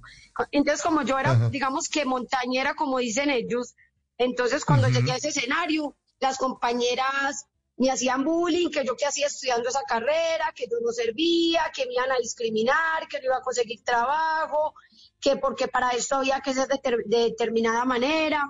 Y recuerdo mucho que daban clases de producción de televisión y entonces ellos, ellos distribuían los roles. Entonces, por ejemplo, usted es el camarógrafo, usted es el del teleprompter, usted es el que es el corredor de piso y a mí siempre me ponían a manejar la cámara.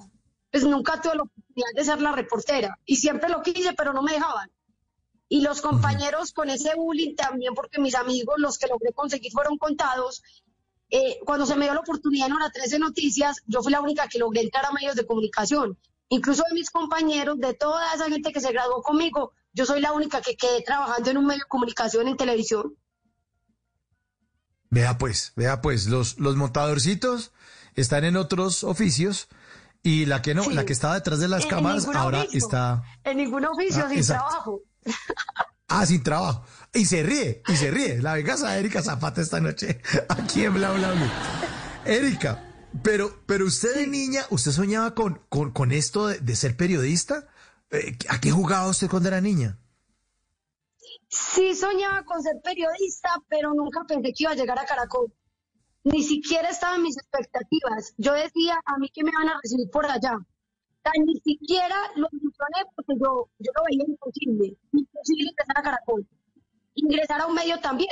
Pero cuando llegué a los medios, igual seguía viendo imposible pues llegar como a un medio tan grande, tan reconocido, que hay compañeros pues como tan sabios. Entonces, sí, desde pequeña me gustaba leer, incluso pues lo he mencionado en varias entrevistas que mi referente siempre ha sido la nena Rázula, la de los informantes. Sí. Y entonces, Sí, sí, sí. lo que yo hacía es que yo siempre le he seguido y trataba como de leer lo que ella hacía, cuando era el caso de los programas, de transcribir los programas que ella hacía para tomarle partes de la narración, para ir aprendiendo por mi cuenta.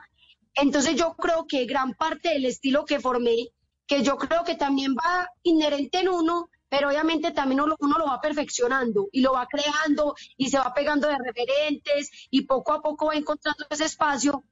Y entonces, en ese momento, yo siento que le atiné. O sea, es la primera vez que me doy cuenta que todo ese proceso sirvió para algo, porque en trabajos anteriores que tuve, salí por este tema, salí por mi voz, salí por mi sello periodístico, porque no les gustaba. Ujú.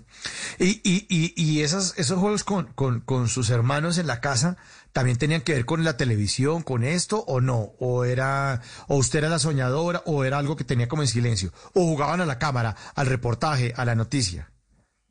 Claro, yo los entrevistaba, me mantenía jugando acá con ellos, pero digamos que el tema de televisión no tanto, no tanto pues, de que yo me, eh, me pusiera a imitar en televisión, pero sí, porque nosotros como somos más de campo, pero sí que nos poníamos a jugar y que yo los entrevistaba y, yo me las daba de periodista pues eh, mostrando un recorrido, entonces nos íbamos a, ca- a caminar por el monte y yo iba contando el recorrido, esto sí lo hacía mucho.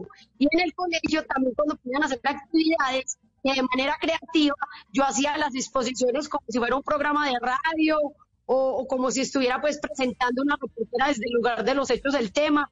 Entonces siempre lo tuve muy presente pues con lo que quería estudiar, pero sabía que era complejo, porque todo el mundo me decía, no, es que esa carrera es muy difícil, es muy charro, porque cuando le iba a empezar a estudiar, un montón de gente que se enteró que iba a empezar a estudiar, Erika, se está yendo la, el sonido. Es, ah, bueno, es que ahí tenemos problemas con la comunicación. Sí, se está empezando como a, a dañar un poco el sonido. Vamos a tratar de marcarle de nuevo a Erika. Es, es maravilloso hablar con ella porque tiene una manera muy, muy divertida de contar las cosas. Y, y como ustedes lo están sintiendo, queridos oyentes, es, es frentera, lo dice. Eh, y yo creo que también eso se necesita un poco en el periodismo. A veces de, bueno, ¿qué hubo? Respóndame lo que le estoy preguntando. Porque además lo hemos visto al aire. Lo hemos visto al aire. Pero esta vocación que nos está contando esta noche Erika Zapata, eh, pues obedece a eso, ¿no? A, estar eh, queriendo ser franco, ser frentero. Y eso es una de las características también que tiene el periodismo. Llegar y coger el toro por los cuernos y a las cosas decirle, decirles como son, de frente, de frente y sin tapujos.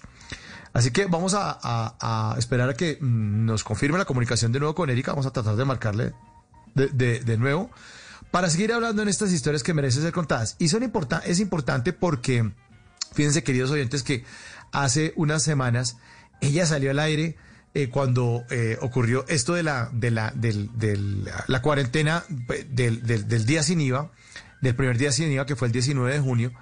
Entonces le dieron cambio a Erika Zapata en Medellín y le preguntan, bueno, ¿cómo, cómo ocurrió el día sin IVA de ese 19 de junio, el primer día sin IVA? Y le voy a citar, comillas, dice Erika Zapata, el panorama en los 10 municipios del Valle de Urra fue una locura. Fue cerrado un local comercial porque los clientes parecían pollos en un galpón y el distanciamiento social no se cumplió. Yo cuando vi esa noticia y vi al aire, yo dije, está buenísimo porque es otra manera de contarlo. Es una manera de contarlo que, que utiliza ese lenguaje de pronto popular que nosotros podemos usar en la calle, que no es ese lenguaje maquillado de las reuniones. Un um, presentador de, de- de radio en Pereira, muy conocido que ha sido director de emisoras musicales, que se llama Eduard Muriel, le escribió en su cuenta de Twitter y le dijo a ella, le, dije, le, dice Eduard Muriel, lo va a leer el trino, le dice, sos muy buena. Y no porque digas una frase paisa en televisión nacional, es porque la comunicación, para ser asertiva, se necesita quitarse ese velo pinchado que tenemos en los medios. Eduard también es paisa y le está contando eso a, a- a Erika. Eh, así que toca contarlo de frente. Y por eso, pues, estamos en estas historias que merecen ser contadas. 11 de la noche, 36 minutos, y ya me confirma que estamos de nuevo en comunicación con Erika Zapata. Erika, ¿qué hubo? ¿Se le descargó el celular o qué le pasó? No, muchachos, aquí se va la luz. Yo no sé por qué tan mala la señal. Se fue la luz en ese momento, como estábamos por WhatsApp. Pero ahora sí, continuemos. continuemos. Está usted en Santa Elena, ¿no? O sea, usted arranca de- todos los días de Medellín y se sube para Santa Elena. Todos los días. Cojo tres buses. Me demoro más o menos dos, una hora y media, dos horas, llegando a Medellín. y se van, se van tres buses. Bueno, entonces estamos hablando de los juegos suyos, de soñar eh, ya con, con ustedes, que cogía Palmonte, se iba con sus hermanos y que usted escribía todo. Que cuando estaba en el colegio, estábamos ahí en ese tema, que cuando estaba en el colegio, las exposiciones parecían un programa de radio. Daba la hora, decía 11.37, seguimos con este programa de radio y vamos a hablar ahora sobre la célula y la fagocitosis o no, o tampoco era tan exagerada. Así era, y les daba un papel a cada uno de los compañeros, porque ellos, pues, ellos no querían estudiar comunicación social, pero digamos que como yo era como la mejor estudiante, ellos me seguían la corriente, entonces yo les enseñaba y los ponía a hacer eso, y, y nos iba muy bien pues realmente, pero, pero nunca me imaginé en serio que iba a llegar al momento de lo que he obtenido hoy.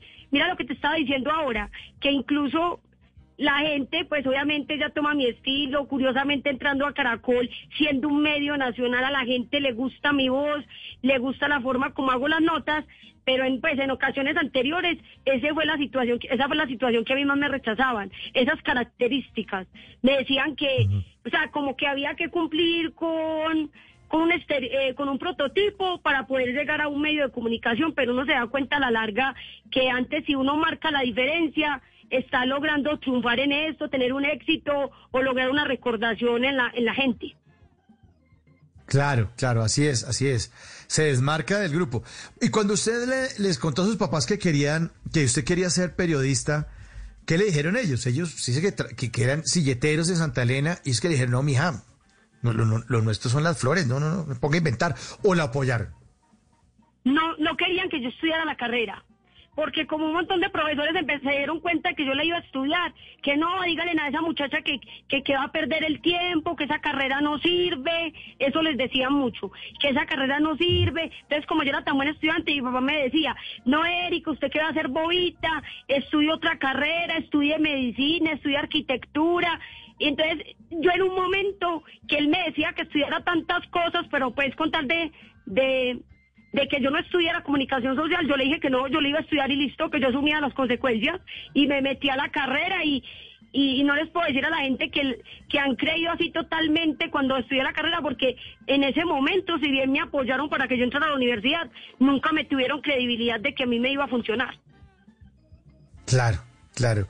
Pero, y, y, y en eso consiste también un poco la, la, la, carrera de- del éxito, ¿no? Uno estar convencido y uno, el, el primero que se tiene que comer el cuento es uno mismo. Uno mismo se tiene que comer el cuento de estar convencido. Y después ahí se le van pegando los demás y se van contagiando poco a poco de lo que uno está haciendo, ¿o no? Así es. No, ya luego cuando empezaron a ver que, que me empezó a funcionar, que era buen estudiante, que me llevaban a, eh, o sea, que empezaba a conocer ciertos personajes, que me felicitaban por el trabajo, empezaron a creer más y más y fue, pues, y yo de alguna manera ya logré, pues, demostrarles a ellos que sí valía la pena, que uno en la vida no puede hacer necesariamente, o sea, uno tiene que hacer lo que le gusta, porque a veces uno se pone a hacer ahí por dinero, una carrera, estudiarla, yo creo que uno fracasa porque uno no va a trabajar con la pasión. Claro, así es. Eh, ahorita cuando estábamos tratando de, retomar la comunicación, yo estaba citando una frase de un informe que usted hizo también para Noticias Caracol el día de, de- del, del día sin IVA, el primer día sin IVA, que fue el 19 de junio. Entonces usted dijo lo siguiente, y voy a repetirlo. Eh, el panorama en los 10 municipios del Valle de Aburrá fue una locura. Fue cerrado un local comercial porque los clientes parecían pollos en un galpón. Yo la vi en ese momento al aire y yo dije, Erika es lo máximo. Yo decía lo máximo, toca invitarla a bla bla blue. Esa frase, ¿usted la libretea o se le ocurrió ahí cuando estaba al aire, Erika? se, se me ocurrió, o sea, pasa mucho, obviamente hay unas que sí planifico, pues dije, esa, de esa del pollo en el galpón me salió espontáneamente. Tenía dificultades con la palabra aglomeración, como que se me olvidaba. Y claro, cuando le dan a en el directo, cuando le dan paso en directo, uno siente muchos nervios. Y yo no, se me olvidó la, pues se me había olvidado esa palabra. Y me acordé que yo la quería como poner en el texto porque le estaba pensando, pero me dio, me dio susto que asustar pues a la jefe cuando leyera el texto, porque las imágenes, la gente estaba impresionantemente junta, no cabía ni una aguja. Entonces parecían pollos en un calzón que son amontonados. Y lo dije y yo escuché cuando se rieron en Bogotá. O sea, yo tenía, uno anda pues con el audífono puesto y cuando la dije escuché que se rieron. Cuando ya vi Twitter, entonces vi que ya era tendencia y todo el mundo tuiteando, burlándose con esa frase. Y no solo esa, he dicho otras que también, por ejemplo, dije una vez que barriga llena, corazón contento y sin coronavirus. Dije que había que cuidarnos en esta época, pues en esta cuarentena, sobre todo las personas que tenían alguna patología, porque ahí la muerte difícilmente perdía el viaje. Eh, Uf, y también qué dije buena. que había también dije otra, una señora que rescata animales maltratados en cuarentena, entonces los animalitos estaban todos, algunos todos flaquitos, otros estaban de- eh, estaban aporreados, entonces yo llegué y dije que algunos estaban tan flacos que estaban parados en las ganas de vivir. Y entonces la gente le parece buena. curioso que uno diga esos, eh, cierto, esas frases al aire. Si bien entre nosotros sabemos qué significan y las decimos con los amigos, pues usted no va a ver que un periodista le va a decir pollo en un calpón o que la gente está haciendo lo que se le da la gana, ¿cierto? O que están de desobedientes. O sea, es muy poco común que digan esas frases.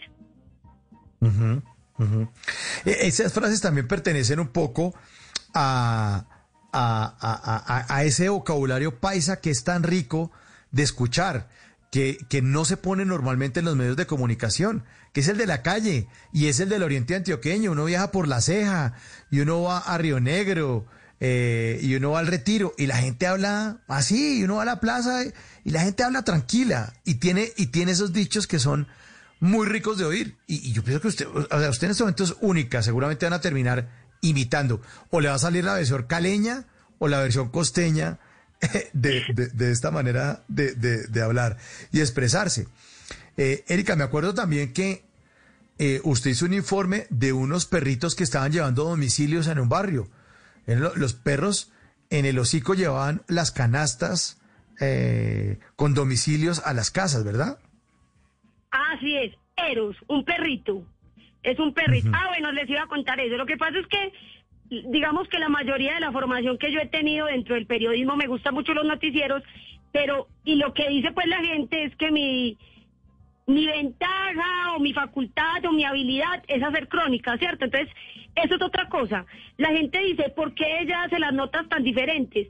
Pues también va en el tipo de temas que escojo, en la narración que hago, porque yo puedo hacer una noticia de orden público, pero no la voy a contar como una noticia de registro. O sea, no voy a decir que capturaron a tres personas que estaban cometiendo tal robo, sino que yo busco una imagen y a través de eso le doy una vuelta a la noticia, ¿cierto? La historia de Eros es un perrito que por esta cuarentena pasa en, está en Robledo, va de casa en casa llevando los domicilios. Entonces, eh, a la gente también le llamó la atención porque cuando yo inicié la crónica, como uno a veces dice, no, es que me quedé sin trabajo, me quedé manicruzado.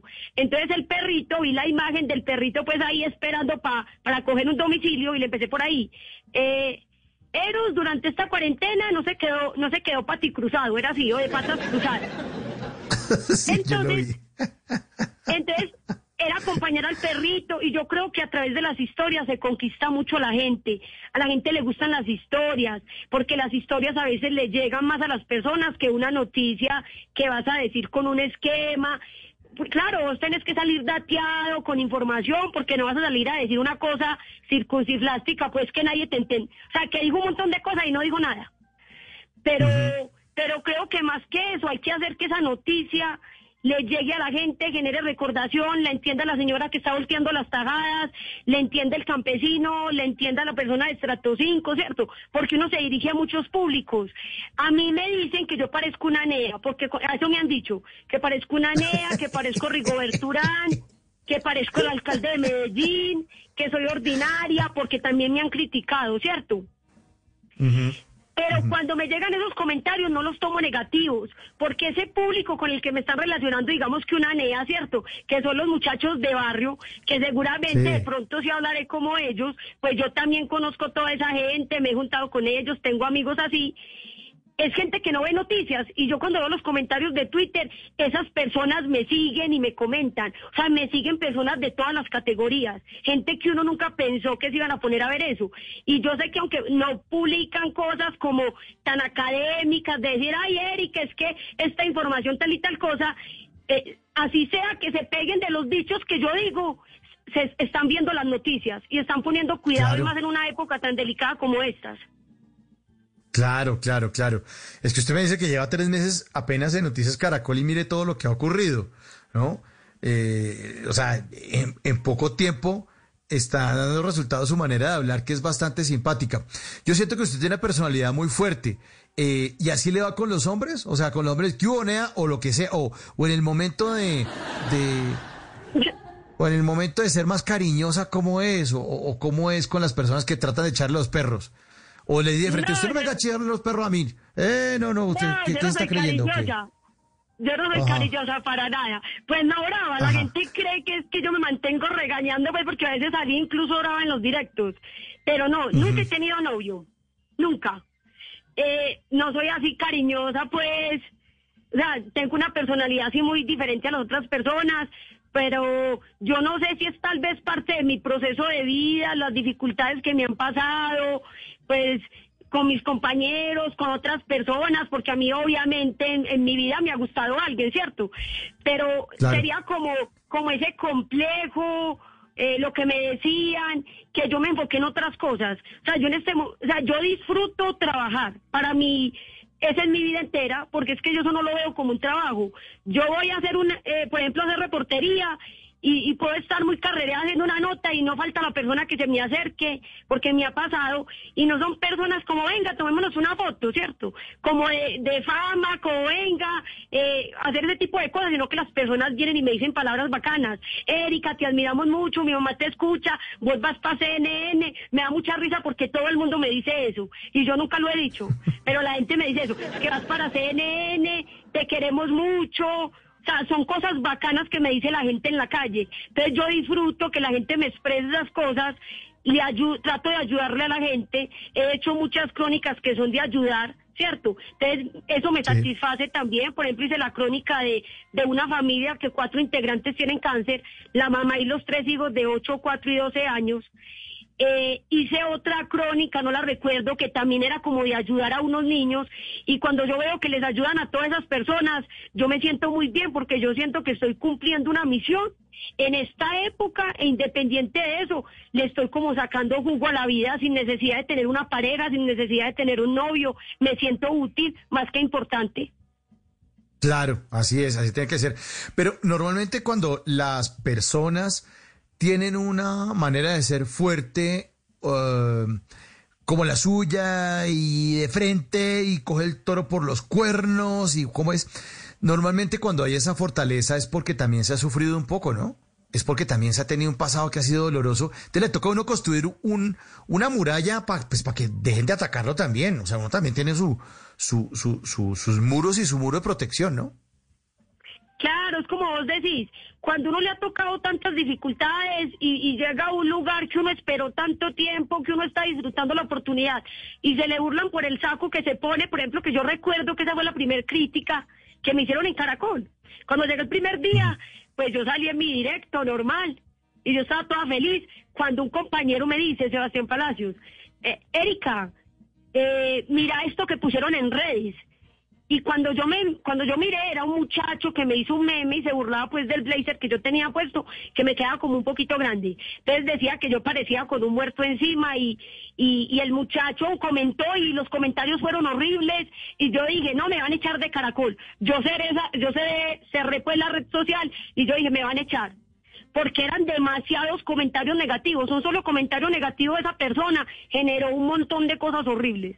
Entonces, eh, al otro día, yo no me acomplejé por eso, sino que al otro día llegué otra vez con mi estilo a volver a hacer la nota y curiosamente pasó que ya los famosos, pues personas reconocidas, me acuerdo mucho que fue Ronald Mayorga, el primer pues persona así como de la farándula que comentó. Y él hizo ese comentario e inmediatamente todos los comentarios en redes empezaron positivos. Entonces ya empezó Luis Carlos Vélez, Vanessa de la Torre, o sea, to- personajes muy reconocidos, gente de la BBC, incluso porque yo no pensé que iba a tener ese alcance, gente de New York Times, de medios así pues que uno nunca imaginó que hasta por allá llegaría el ruido de uno. Entonces, ¿qué pasa? La gente es muy cruel. En las redes sociales la gente es cruel y uno no se puede poner a fijarse de eso porque lo enloquecen. Era lo que decía yo ahora. La gente, la gente es muy rara. Hoy sales, si hoy sales serio, llegan y te dicen que es que en Caracol te están cohibiendo, que es que eh, ya te están quitando el estilo, mentiras que no. Es que hay noticias que tú no puedes salir diciendo un dicho como el que dije de la barriga llena, ¿cierto? O de pollos en el galpón. Hay notas que hay que hacerlas más serias. Entonces, me critican por eso. Lo del tema de la ropa me parece una bobada o por mi físico, porque yo creo que a uno lo deben de criticar por lo que uno escoge y no por, o sea, yo yo no escogí como nací de unos 50 de tamaño, ni, cierto, ni mi contextura, ni mi voz, eso yo no lo elegí. Ellos que me critiquen a mí por lo que, por lo que yo hago, cierto, por lo que yo elegí, por lo que yo me formo, si salgo y digo una información que no es, por eso yo acepto las críticas. Pero la mayoría de críticas, lo que me hicieron, porque eso se ha ido eliminando, eran críticas con el físico. Y no me ha tocado fácil, no le puedo mentir a la gente. Llegar a un medio de comunicación a marcar la diferencia no es fácil, porque no van a empezar a creer de en uno de buena a primeras. Antes de llegar a Caracol, que ha sido el medio que me ha, las, me abierto las puertas totalmente, yo pasé por otros medios que me decían que yo no servía, que las feas no servíamos, porque así me decían, que me quitara de puto botón de monja, porque yo me ponía la ropa muy cerrada. Entonces quería que yo me vistiera de otra manera, yo no me quería vestir de esa manera porque no me sentía cómoda, yo sentía que lo más importante era el trabajo que estaba elaborando. Entonces a mí vienen y me critican por una chaqueta, después de que yo vengo de quedarme un año sin trabajo, que yo sé todo lo que me tocó luchar para volver a conseguirlo, anterior a eso todo lo que tuve que vivir en los empleos anteriores. Yo creo que lo más importante es tener seguridad en uno mismo. Así es, así es. Y ser, y ser genuino. Tan genuino como la, la conversación que usted eh, publicó también en redes sociales de su padre, ¿no? Eh, la semana pasada creo que fue que usted le estaba contando unas cifras del COVID y, él le preguntó que le avisara para pedir las hamburguesas porque le iban a esperar con una hamburguesita en su casa. Eso es una demostración de amor increíble, esa de sus papás. Es increíble eso. Eso es demasiado bello, Erika. te voy a decir por qué ha sido, o sea, a mí por qué me conmueve tanto mi papá, pues yo, yo no sé, la gente ha visto, yo publico mucho a mi papá, yo publico mucho a mi papá porque él siempre me ha apoyado mucho, mucho, incluso ante las dificultades, él ha tenido como cuatro negocios y en los cuatro negocios se ha quebrado, ninguno le ha dado, ha quedado en las peores circunstancias de llegar en un estrés impresionante, de que yo recuerdo cuando yo salí de mi último empleo, que eso me dieron un 24 de diciembre y trabajé hasta el 31 de diciembre, yo lloré impresionante y yo llegué a la casa y lloraron impresionante porque en ese momento yo estaba sosteniendo la familia. Pues a mí me iba muy bien, me sacaron simplemente por un tema, pol- o sea, por... ¿Cómo te digo? Muchas veces los trabajos no son necesariamente por mérito, ¿cierto? Sino son otros causantes, temas políticos, otros temas. Entonces yo salí. Yo salí y ellos no me podían creer que yo había salido. Y enseguida empecé yo en esa travesía y yo veía que mi papá era sufriendo y sufriendo todos los días. Y me veía porque yo me puse toda flaca, porque ahí me da muy duro cuando, cuando, o sea, cuando tengo un desempleo porque siento que fracasé, que decepcioné a todo el mundo, que me decepcioné a mí misma. Entonces, lo que pasó con mi papá es que él dice pues con mucho orgullo que uno está en Caracol. Y yo estaba cubriendo un montón de notas de fin de semana, ese día estaba cumpliendo pues el horario. Y, y él ese día, él hace mucho, él no trabaja hace cinco meses, se quedó por la pandemia sin trabajo. Y ese día como que se logró conseguir, se logró conseguir un trabajo y con lo que se consiguió nos iba a invitar a hamburguesas a mi hermana que también quedó desempleada por la pandemia y a mí. Entonces él me escribió que cuando saliera del trabajo le avisara para él encargar las hamburguesas. No, fue Y, lo máximo. y yo está, y eso, es- eso era antes de salir de un directo y para acabar de ajustar ese día me daba paso al jefe que era Juan Roberto y yo tenía ganas de llorar. O sea, yo, yo hablar de COVID y, y yo era pensando en eso que me había dicho mi papá y yo era con ganas de llorar. O no le dije nada al camarógrafo. Y salimos pues del directo y yo vine efectivamente me estaba esperando con las hamburguesas.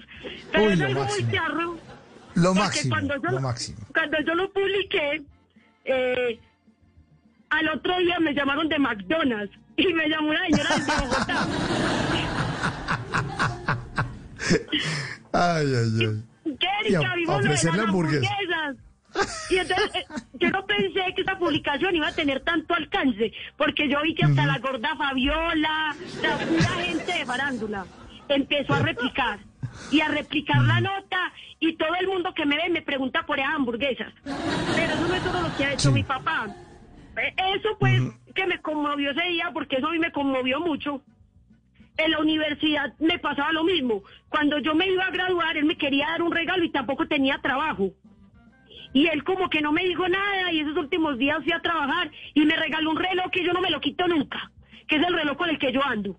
Nunca me lo quito. Me lo regaló mi papá, tra- logró trabajar tres días y con eso me dio a mí ese regalo. Cuando yo me fui a graduar eh, eh, de la Universidad de Comunicación Social.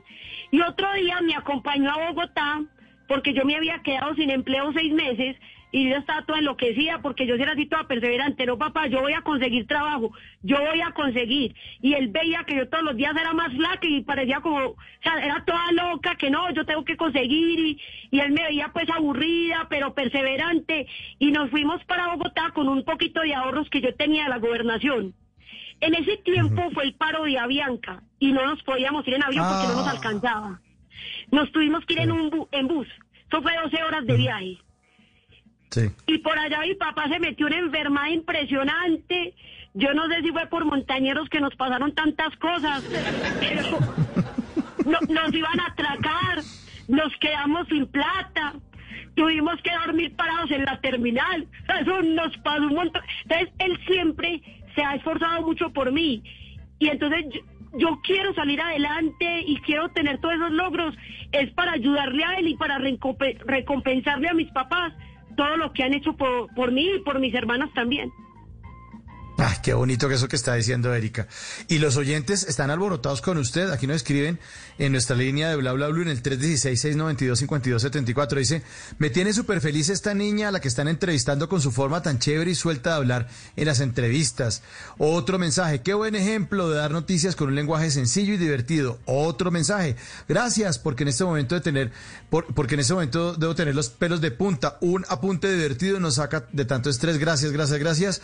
Y dice, esta lo máximo, escuchar hablar a una paisa es la locura. Pues es una locura. Y finalmente ya para cerrar, Erika, yo quiero que usted les diga a los oyentes de Bla Bla Blue que de pronto tienen dudas, que de pronto tienen un crítico interno que les dice, no haga eso, o que tienen una cantidad de gente alrededor haciéndole bullying y diciéndoles, no, ¿usted qué va a hacer esa vaina? Usted no sirve, mire, que, mire cómo usted es físicamente, mire que usted no tiene plata. Quiero que usted fina- finalmente les dé un mensaje a nuestros oyentes mm, desde el fondo de su corazón, eh, para que ellos se queden esta noche con un mensaje bien, bien importante de Erika Zapata.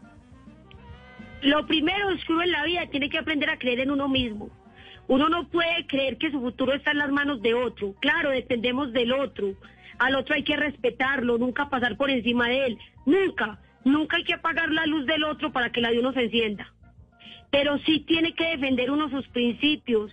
Uno tiene que tratar de marcar la diferencia siempre. Y más en un gremio como estos, pues hablando de la cuestión de periodismo, que se gradúan tantos periodistas a diario y que se quieren parecer al uno, que se quieren parecer al otro, pero no se quieren parecer a ellos mismos. Uno en la vida tiene que luchar por los sueños sin importar las circunstancias. Yo sé que muchas veces a las personas, y seguramente, quién sabe yo hasta dónde iría a llegar, eh, las personas dirán, no, es que ya cuento esa historia de superación porque me ha pasado que la, que la gente dice que yo me empobrezco, o sea, que yo me victimizo. Yo no me victimizo, a mí me gusta decir la verdad, porque yo quiero que la gente se dé cuenta pues que la vida no es color de rosa y que hay que luchar por los sueños y que independiente de que seamos bajitos, yo mido unos 50, yo no soy de una familia de altos recursos, mi, mi, herma- mi hermana es una enfermera la mayor, mi otra hermana, todas estudiamos con presupuesto, becadas, uno tiene que aprender en la vida como, como eso, a luchar, a no darse por vencido, que importa lo que le digan. Obviamente también hay que hacer caso porque uno a veces no, uno no las sabe todas y uno también está equivocado y se tiene que dejar formar. Pero más que eso, uno tiene que ser una buena persona. Si uno no es una buena persona, uno no llega a ningún lado. Así sea muy buen profesional. Independiente de los logros, uno tiene que tratar bien a las personas, agradecerles y más por ejemplo el caso mío, si yo estoy en este lugar es porque la persona, las personas me dieron, me dieron esta oportunidad. Esto no fui yo sola, o sea, uno solo no logra nada en la vida, entonces hay que aprender a trabajar en equipo y a ser buenos, a ser buenos profesionales y buenas personas. Qué bueno, Erika. Hoy en historias que merecen ser contadas, Erika Zapata, la periodista paisa de cuna humilde que logró romper todos los esquemas por su particular manera de informarnos. Erika, feliz noche y muchas gracias por estar esta noche aquí en Bla Bla Blue. No, a ti muchas gracias por la invitación. Que estés muy bien. Es Erika Zapata y así como dice esa canción de Fabián Gallardo, estoy hablando de ella. Viene voces y sonidos y ya regresamos. Camina y va dejando un vendaval y el viento se le enreda Siempre dicen la verdad, sus piernas son un fuego que quema de placer. Y dicen que hay lugares donde el sol no sale si no encuentra a esa mujer para vestir su cuerpo de calor y acariciar su espalda alguna vez.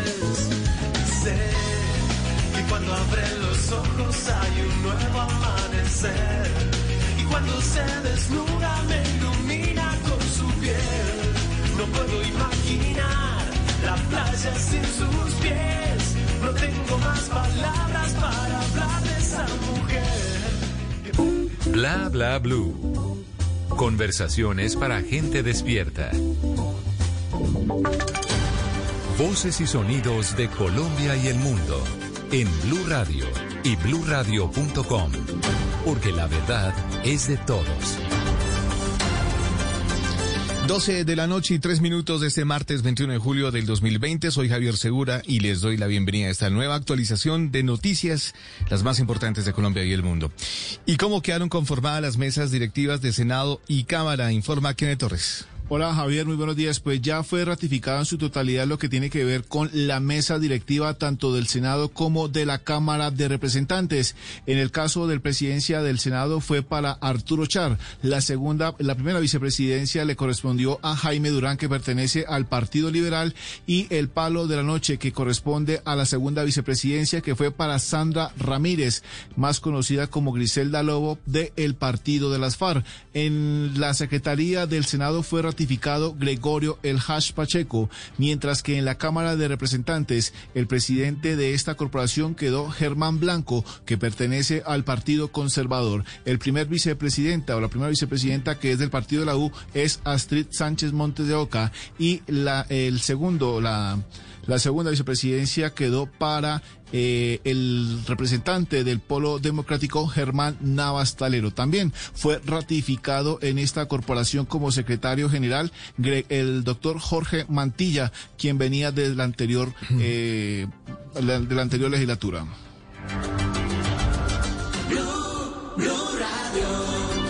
Gracias, Kenneth. 12 de la noche y 5 minutos. Y estamos terminando un puente festivo otra vez con muestras de indisciplina social. Más de 500 comparendos se han impuesto en las vías del área metropolitana de Bucaramanga esos tres días de puente festivo a conductores infringiendo las normas y en algunos casos en estado de embriaguez. Informa Boris Ceja.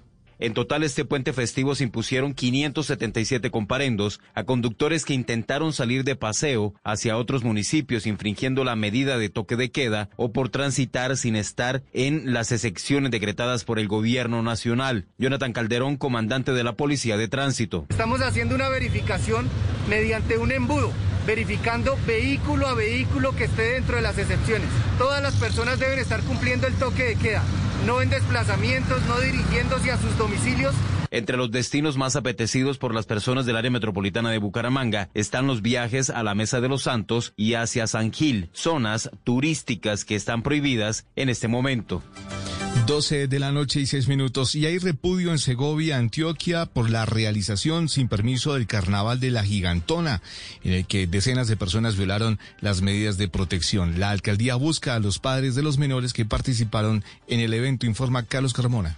Como si no existiera pandemia. Así se celebró en Segovia, nordeste de Antioquia, el Carnaval de la Gigantona, uno de los eventos más tradicionales del municipio que se realiza hace cerca de 35 años para celebrar las fiestas del oro y la minería.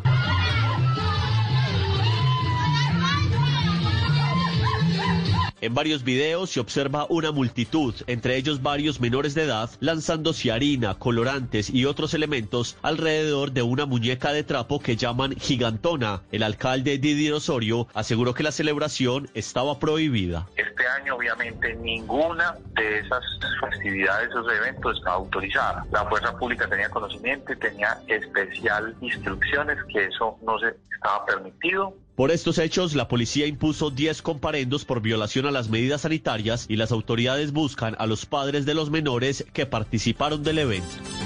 12 de la noche y 7 minutos. Mientras tanto, el Ministerio de Salud entregará 400 ventiladores más al Valle del Cauca para continuar expandiendo las UCI y atender a todos los pacientes con COVID-19, informa Natalia Perea. Así es, pues 400 ventiladores más llegarán al Valle del Cauca para continuar ampliando las UCI, principalmente de Cali, Cartago, Tuluá, Buga, Palmira y Buenaventura. Esto luego de la solicitud del departamento al gobierno nacional ante la necesidad de atender pacientes no solo del Valle, también de otros departamentos que lo requieran. María Cristina Lesmes, secretaria de Salud del Valle. El ministerio ha sido benevolente con nosotros, reconociéndonos la tarea que ha hecho el departamento del Valle del Cauca de ampliar con sus propios recursos la capacidad de atención a las personas que requieren una unidad de cuidados intensivos, no solo para el Valle, sino para el Pacífico colombiano y para el eje cafetero y nuestros departamentos vecinos. Nosotros aspiramos a abrir 600 camas adicionales de las que ya tenemos. El Valle del Cauca ha logrado expandir en un 30% las unidades de cuidado intensivo. Hasta el momento, en general, existen 952 camas habilitadas, de las cuales 611 están disponibles solo para casos de COVID-19 y que hasta el momento tienen el 80% de su ocupación por contagio.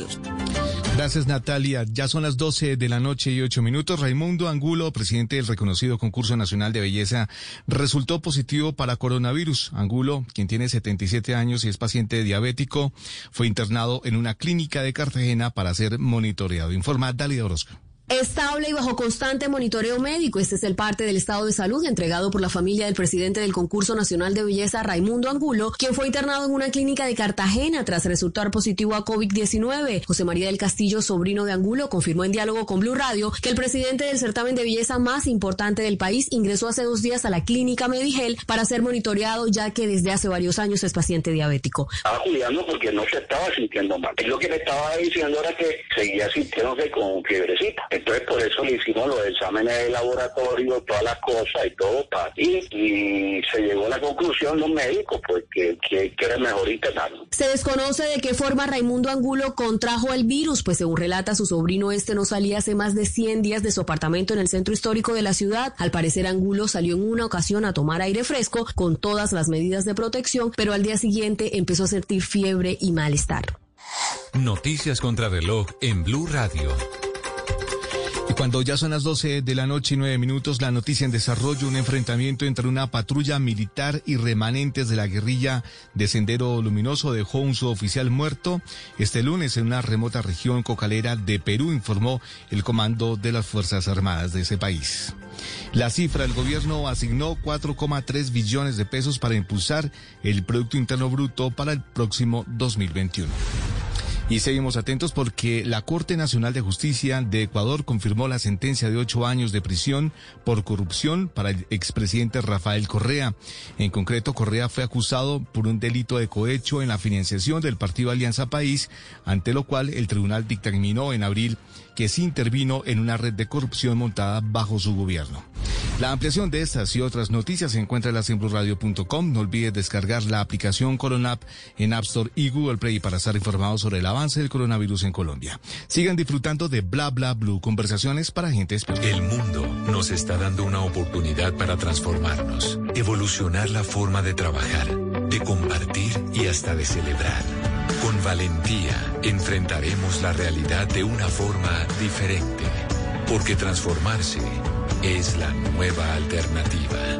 Blue Radio, Cada amanecer desde las 4 de la mañana, Blue Radio le ofrece una primera mirada de las noticias más importantes de Colombia y el mundo. Son las 4 de la madrugada en Punto Colombia. Muy buenos días. A partir Sus de este madrugadas momento, estarán mañana, llenas de información de interés, de música y de deportes. De Colombia y del mundo. Vamos a estar hablando. Mañanas Blue 4 AM por Blue Radio y bluradio.com.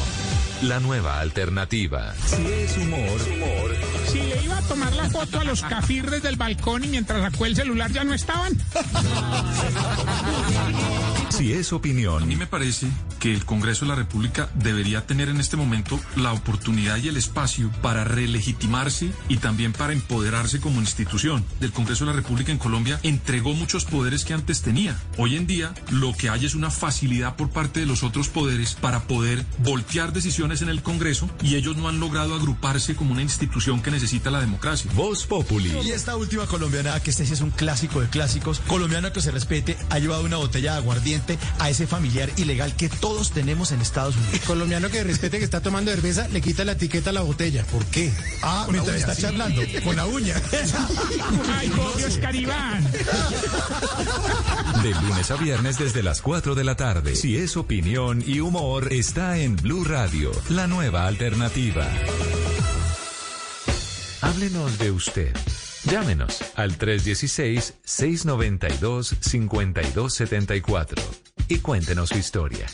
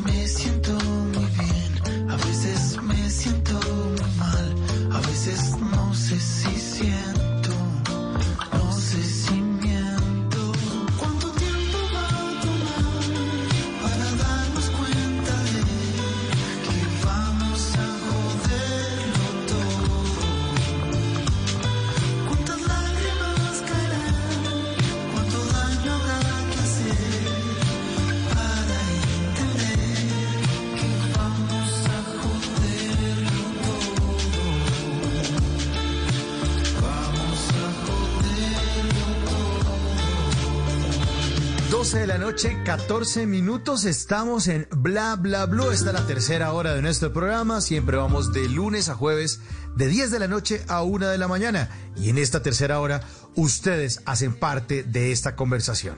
Esa radio unilateral, unidireccional. No, no, no. Aquí todos hablamos todo y hablamos de todo.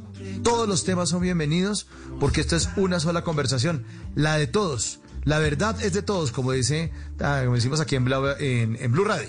Y en Bla Bla Blue decimos que nos pueden llamar al 316-692-5274, la línea de los oyentes, 316-692-5274, la línea de todos ustedes para que conversen y digan lo que quieran. Ahí están las líneas abiertas, así que bienvenidos entonces. También bienvenido señor Simón Hernández que trae siempre buena música. ¿Esto qué es que suena tan bueno, Simon? Está buenísimo. Juan Pablo Vega, que yo creo que Juan Pablo es uno de los mejores productores que tiene Colombia actualmente. Es un tipo que se ha venido destacando en, la escena independiente de Colombia hace por lo menos unos siete años al menos. Estuvo nominado como mejor nuevo artista eh, en la entrega de los Latin Grammy hace un par de años. También ganó premio Grammy como productor del álbum debut de Manuel Medrano. Eh, tiene un álbum que fue producido por Julio Reyes Copelo. Y bueno, ha estado detrás ahí de varios éxitos de Messier Periné, de este man, de Verónica Orozco, esa reglista de Ricky Martin, de Alejandro Sanz, de Laura Pausini, de Chayanne. Yo creo que eso nos da una idea de lo duro que es Bueno, este tipo, bueno. Juan Pablo Vega. Calidoso. Es muy bueno, bogotano. Y eh, pues mire, acaba de lanzar canciones, se llama Joderlo Todo y es un muy buen arreglo, diferente a varias cosas que ya había había sacado, como un poquito como, como más ah, tranquilito. Eh, y bueno, pues Juan Pablo Vega anda de debut porque no solo es productor, también tiene sus proyectos independientes como, como músico. Y bueno, esto que dice, ¿cuánto daño habrá que hacer para entender que vamos a joderlo todo? Dice esta canción. Me gusta, suena tranquilita como para esta hora, ¿no? Apenas para un 21 de julio.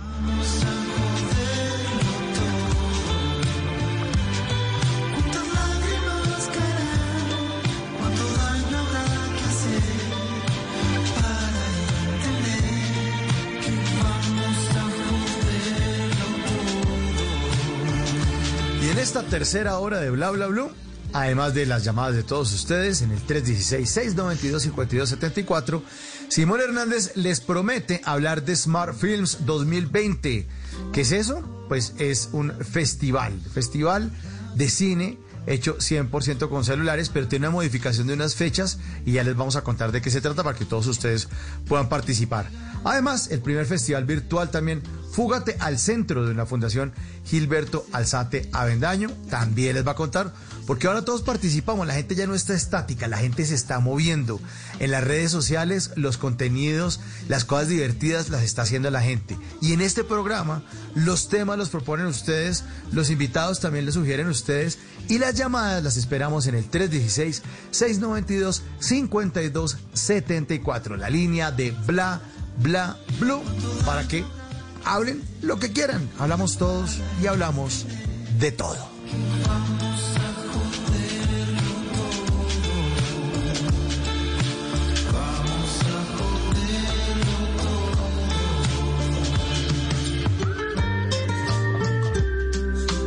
Oh, Simón, Simón. Cuéntemelo todo. Por favor, Mauricio. cuéntenos qué es eso de Smart Films dol- 2020, modificaciones y fechas y cambios. ¿Qué pasó? Oiga, de este concurso les habíamos hablado hace ya unas eh, semanas atrás y es este concurso que se trata de fabricar contenidos multimedia y cortos, pero todo absolutamente con celulares, o sea, nada de cámaras ni otras cosas, no, todo 100% con celulares eh, y pues eh, muchos están muy juiciositos en las casas, han estado generando muy buen contenido y pues dijeron, oiga, la gente sigue en confinamiento, pues muchos están juiciosos, lo que vamos a hacer es que vamos a extender el plazo para cada inscripción de cortometrajes eh, en esta sexta edición de este festival que está hecho 100% con cine, eh, bueno, con celulares. Mire, esto fue una idea que nació así como de repente y ha llegado a México, ha tenido invitados especiales como el director de la Casa de Papel, el creador de la Casa de Papel, Alex Piña, eh, bueno, ha estado incluso Fito Páez en un festival eh, de Smart Films, o sea, como para hablar del peso, como para decir, porque la gente se imagina, ah, no, es que eso ahí hecho con celulares, eso no tiene ninguna gracia. Pues sí tiene mucha gracia y a pesar de que hasta ahora completan la sexta edición, es un festival muy grande. Entonces resulta, Mauricio, que hay varias categorías y para los interesados les cuento que ahora van a tener plazo hasta el 31 de agosto, o sea, les queda tiempito, si usted de pronto tiene una idea por ahí en la cabeza, entonces va a estar interesante. Oiga, me acuerdo de, de las producciones, cómo han cambiado.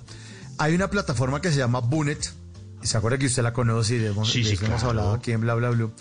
Y yo me acuerdo del lanzamiento de Bunet en el que participó un director de cine tan famoso y tan importante como Felipe Aljure, que fue el director de una gran película que se llama La gente de la Universal.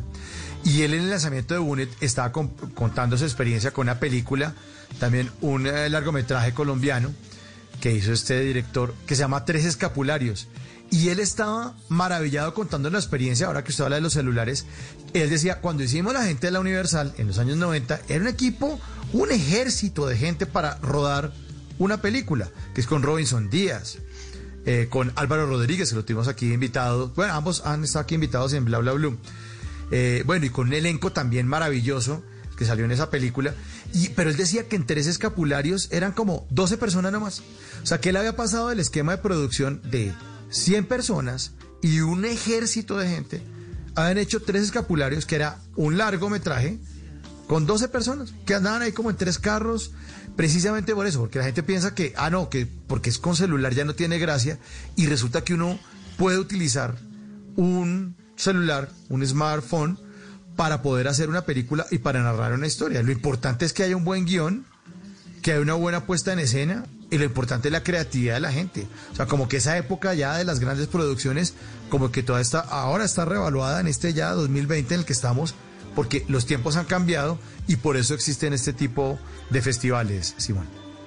Sí, es que con un celular, mire que ahora uno se encuentra que con la especificación de que tiene eh, para grabar en 4K, en 8K, que no sé cuánto de capacidad, que memoria expandible, que un lente macro, que un lente eh, también gran angular. Y pues eso no ocurría hace años. Y hoy en día de- realmente es que son cámaras muy buenas que sirven para llamar, entre otras cosas. sí, sí, sí, sí, claro. eso- claro. eso es Pero de gente talentosa, porque los equipos son aparatos, pero usted tiene que echar tecla en el computador, ideas y leer mucho y, y aprender a escribir, porque tampoco, ¿no? Y eso también se trata este festival. Que la gente haga sus Exacto. muestras y, y, y ponga ante los demás, mire, se me ocurrió hacer este corto, o se me ocurrió hacer este largo, y aquí lo tengo. Se me ocurrió contar esta historia, y aquí la tengo. Es verdad, ese es el éxito detrás de muchas producciones, las historias, lo que está escrito detrás de eso. Pero bueno, vea, como le estaba contando Mauricio, eh, los interesados en este Smart Films, pues tienen plazo hasta el 31 de agosto para inscribir sus cortometrajes, eh, que deben estar inspirados en cómo transformar su vida con tecnología más inteligente. Quienes quieran participar en la categoría aficionado, eh, que esto lo patrocina pues una marca de tecnología y tener la posibilidad de ganarse 25 millones de pesos, eh, pues deben producir un cortometraje de 5 minutos, incluyendo créditos, respondiendo a la pregunta cómo transformar su vida con tecnología más inteligente. Más inteligente. Requisitos. Deben bueno. ser mayores de 18 años, no profesionales en el campo audiovisual, ni tampoco sus equipos de producción. O sea, deben ser aficionados, relajados, tranquilos. Celular, Eh, buena hacerlo- historia con los amigos. Exacto, no deben vivir de esta profesión, no es que la persona que te haya montado una productora, no, no, no. O sea, si usted allá tiene una historia para contar con sus amigos, usted es un economista o qué sé yo, comunicador que, bueno, que dice, oiga, chévere contar esto, pues inscríbase. ¿Dónde lo debe hacer? www.smartfilms.com.co y listo. Pilas porque es buen billete, 25 palos. Ay, Uy, no me cae nada mal, no me cae nada mal. Póngalo eh, en arroba Hernández Simón en su cuenta de Twitter. Ponga el link para que la gente se De meta y mire los requisitos y, y arroba Hernández Simón. Ahí está eh, los datos, están los datos. Y ya tenemos llamadas, Simon, por favor, 316-692-5274 a la línea de bla bla bla. A ver quién, quién lo está llamando, a ver. A esta A ver, a ver, a ver, a ver, 316-692-5274, ¿quién habla? Habla Isabel Villamizar. Isabel Villamizar, ¿desde dónde nos llama Isabel? ¿Qué ha habido? Pues mi apellido es muy norte santanderiano. Yo habla de Cúcuta. Uy, me encanta Cúcuta, qué chévere. Oiga, Isabel, ¿y usted qué? ¿A qué se dedica? ¿Qué hace por estos días? Bueno, yo los he oído ya hace ratico porque hemos tomado un trabajo por esta, por esta cuarentena y casi siempre trasnochamos un ratico. Entonces me ha gustado oírlos a ustedes, hoy cuando se han presentado periodistas también que me han gustado mucho. Entonces yo estaba con la cosa, yo voy a llamar, yo voy a llamar y preciso ahorita tomé el teléfono y dije yo voy a llamar y oh sorpresa me cayó la llamada de uno. Y ahí fue. no, ajá, Eh, yo, yo soy jubilada, yo trabajé en una entidad del gobierno, sí, en la DIAN. Trabajaba- Uy, uy, no. Usted pilas era que que me perseguía uno. Uy, no, no, no, no, no, no. de que lo 35 persiguen a años uno. trabajé, entré a los El 18 impuesto, el impuesto, el impuesto, el impuesto.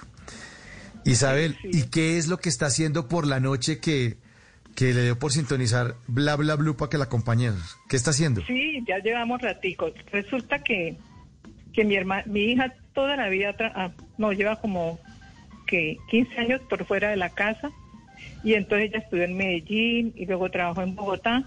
Y llegó un momento en que se vino para Cúcuta y entonces esto, mi hija pues es diseñadora, pero también somos muy dadas a, manualidades y a cosas de hogar. Y entonces una amiga la llamó y le dijo, "Us- esto, mi papá cumple años y estamos en plena cuarentena.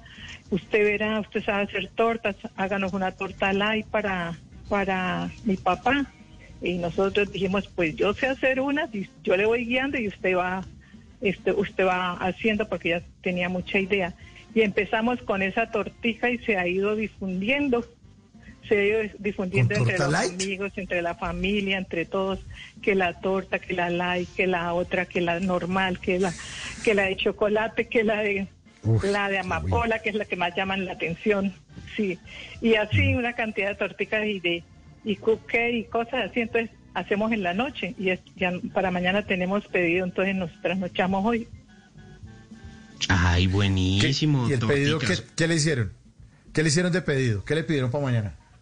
Para mañana tenemos una para una, una empresa, una empresa de una hermana que tiene, una hermana ten- yo tengo una hermana que tiene una empresa metalmecánica, entonces mañana tienen cumpleaños, pero son para poquitas personas.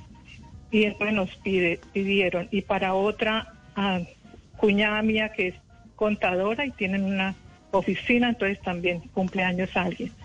Entonces, y para una vecina, que ya las vecinas se han dado cuenta, yo vivo en un edificio de nueve pisos, entonces se ha corrido la voz también. Entonces ahí El vamos. olor. El olor, el olor vende. Isabel, el olor vende. Dice, allá está Isabel haciendo tortas, esta vaina va a tocar pedirle, va a tocar pedirle. A mi vecino lo enloquezco porque él es un joven soltero. Y doña Isabel está preparando y Mariana están preparando tortas. Entonces él es el que nos ha degustado todo lo que hacemos. sí, Ay, qué, bueno, qué chévere. me, me Oiga, gusta mucho su programa. Isabel, y, y- qué rico que le guste el programa y bueno, para eso estamos, para hacerle compañía, Isabel. Venga, pero cuéntenos una cosa, y entonces esas tortas que usted nos dice mm, son de chocolate y de qué más, ¿cuánto tiempo además se demora haciendo una torta? ¿Cuánto se le va? Pues la torta, más que todo la preparación y el, la cocción son como 40 minutos, 45 y la de hoy que, nos, que es eh, una hora, sí, porque es de una libra. Entonces, Uf, cuando la preparamos bien, pero después entonces esto, la cocción es lo que más demora y la horneada. Pero son ¿Y deliciosas, las decoran? deliciosas. Y las decoramos. y, y- ¿sí? y las ¿Qué les ponen encima? ¿Qué les ponen? ¿Qué les ponen? Encima le colocamos eh, crema de mantequilla, frutos eh, frutos rojos, pero hechos como en un dulce, como en un manjar. Eh, Uy, qué también las se- rico. Sí, son deliciosas. Esto hay unas que se hacen con melocotón, con fresas, con con arándanos, o sea, son innovadoras, porque casi siempre Isabel. acá es la el fondai. Ajá. Cuéntame. Ah. ¿Y, y, y las, las de amapola, uno, si uno come amapola, sale positivo en el examen Ay, o no? No, se- no se han tomado el pelo, pero eso son unas semillitas sencillitas. Sí, pero qué tal que uno le, haga prueba de orina y es que no, es que fue una torta de Isabel. Y todos, sí, ¿cómo no? Uh, sí. Ay, sí, yo también. Ay, yo también Ay, comí no. torta de Isabel. Sí, Ay, sí, no. todo el mundo dice eso. Ay, amapola, ¿y eso por qué le están poniendo amapola? Pero tenemos... Están buenas Una esas que- tortas, buenas. tenemos una, una, una, seguimos a una persona que es de Medellín y ella la, la hace con mucha frecuencia. Entonces, eso se compra es una semillita chiquitica que venden en la parte donde venden en la bodega del panadero de acá de Cúcuta. Sí, sí. ¿Y, ¿Y no tienen de otros sabores, Isabel? ¿No tenemos de otros sabores? De piña, de zanahoria. Ujú. ¿Qué tal? Los, No, happy cakes. Y los cupcakes también. Ajá, y los Isabel. brownies. Ajá. Ah, brownies. Bueno, llegamos al tema de los brownies. Bueno, Ah, há- ok. háblenos de los brownies. A ver. Bueno, los brownies sí, sí, esto tenemos poco sí. de estarlos haciendo, pero les estamos colocando Nutella y, y colocando como arequipe, o sea, tienen un sabor muy rico, o sea, no es el, el típico el típico brownie que uno come, no, ya no ya los hemos dado a degustar y, y, y como el, con el sabor de la Nutella pues se van enriqueciendo muy mucho mucho. Y- Pero brownie feliz no, brownie del que da risa no, no manejamos, no. No, que eso va el brownie del carrizo. No, no. No, no,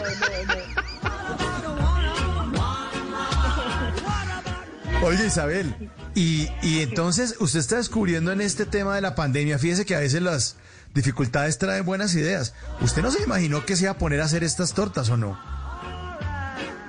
No, no, porque mire, lo mío era, después de que me jubilé, esto, yo, yo empecé a hacer eh, bisutería con alambrismo, porque pues por el lado de Venezuela llegan muchos artesanos y yo empecé a trabajar con un artesano en, en el alambrismo, pero dígame con tapabocas, ¿quién se coloca unos, unos aretes grandes? ¿Sí? Y que se Ay, pone, bueno, claro. muchas cosas. Entonces la- ya vienen a buscar un arete pequeñito que solamente que no, que no se vea tan feito. Y como pe- la mayoría de personas están trabajando desde los hogares, pues entonces la venta se me bajó por ese lado. Claro, ya no. Ya la gente no se pone colgandejos ni nada, o sea, todo el mundo está como más No, no, con la ropa y la ropa y casera y todo y, y medio se maquillan y me imagino que las cosas de maquillaje también bajaron las ventas. Eh, Me la imagino, pestañina, sí, el sí. los accesorios Sí, también. No, no, no, lo que más se maquilla uno son los ojos, que es lo único que se le ve, pero la, la boca y las mejillas yo pienso que es menos, pero, pero los claro. ojos sí, para mostrarlos bien. Bueno, a menos que-. A menos que tenga reunión por Zoom, ahí sí le toca maquillarse, porque sí Ay, tiene que salir sí. como la persona como, como arreglada. Pero usted, pero usted descubrió entonces, sí, pero, pero entonces usted descubrió, imagínese, se encontró con ese nuevo negocio o ese nuevo modelo de negocio preciso en plena pandemia. Qué bueno. Sí, ese negocio más que todo es de mi, mi hija, yo soy la auxiliar de vuelo. ¿También? Sí, que es que mi hija es la que, la que más. Ella es la piloto. Ella es la piloto y usted es el auxiliar, piloto, la auxiliar de Ella vuelo. es la que, la que, la que, la que manda la parada y la que me regaña, no crea. ¿En serio la regaña su hija? Sí, claro. Uy, la ¿Y qué le dice? vendiendo, Mamá, se no- está quejando. No le meta, no le meta el dedo a los brownies, mamá. No le meta el dedo a los brownies que así ya están bien. Porque yo soy la dulcera, a, a- a mí me gusta mucho el dulce, sí. Y ella es fitness. Sí, sí. Y entonces usted coge y le hace control de calidad a todos esos productos. Dígame, yo, a mí todo me parece delicioso, todo, todo. Qué bueno, qué bueno, Isabel, Sí, qué sí, bueno. sí, sí, sí. Oiga, Ay, Isabel, oiga, que se comunique. Qué, qué- qué chévere eso. Venga, ¿y a cómo son las tortas? ¿Qué, qué precios estamos manejando y en qué porciones? Bueno, nosotros no, nosotros no somos tan careras, porque aquí nos dicen que, que estamos regalando el trabajo. Si es de media libra, 35 mil pesos, ¿sí? Y si es de una libra, 50 mil pesos. Si hay unas mini de 15 mil, otras de 20, otras de 25. Así, esos son los precios que tenemos por ahora. Y los brownies No, pues también. de- ¿Ah? Están, están buenos los precios. Me Sí, ¿no? a mí me Está bien. Están buenos, sí, sí. Están buenos, Pues, sí, pero- sí, sí, sí, sí. Sí, sí. Buen tamaño. Resto, pues buen sí. tamaño y todo. Bueno, entonces están ahí trasnochando, eh, haciendo las tortas para cumplir con el pedido de mañana. Sí, estamos cumpliendo con... Sí, porque la una es a las 10 de la mañana, la otra es a las 2 de la tarde y la otra es a las 4 de la tarde. Ah, no. No, tienen tiempito. Sí, Varias sí, sí, entregas son- durante el día. Sí. Y también hemos dado degustaciones y todas esas cosas. Pero muy chévere, muy chévere. Y, gracias por, por entretenernos tanto, ¿no? Ah, no, con mucho cariño, con mucho Uy, gusto. sí, este con mucho programa gusto. es muy, muy chévere, muy bueno. Bueno, yo, mi hija me dijo que no contara eso, pero yo lo voy a contar hoy. Sí, pero... Uh. yo- sí, yo voy a contar algo, agua. pero es personal.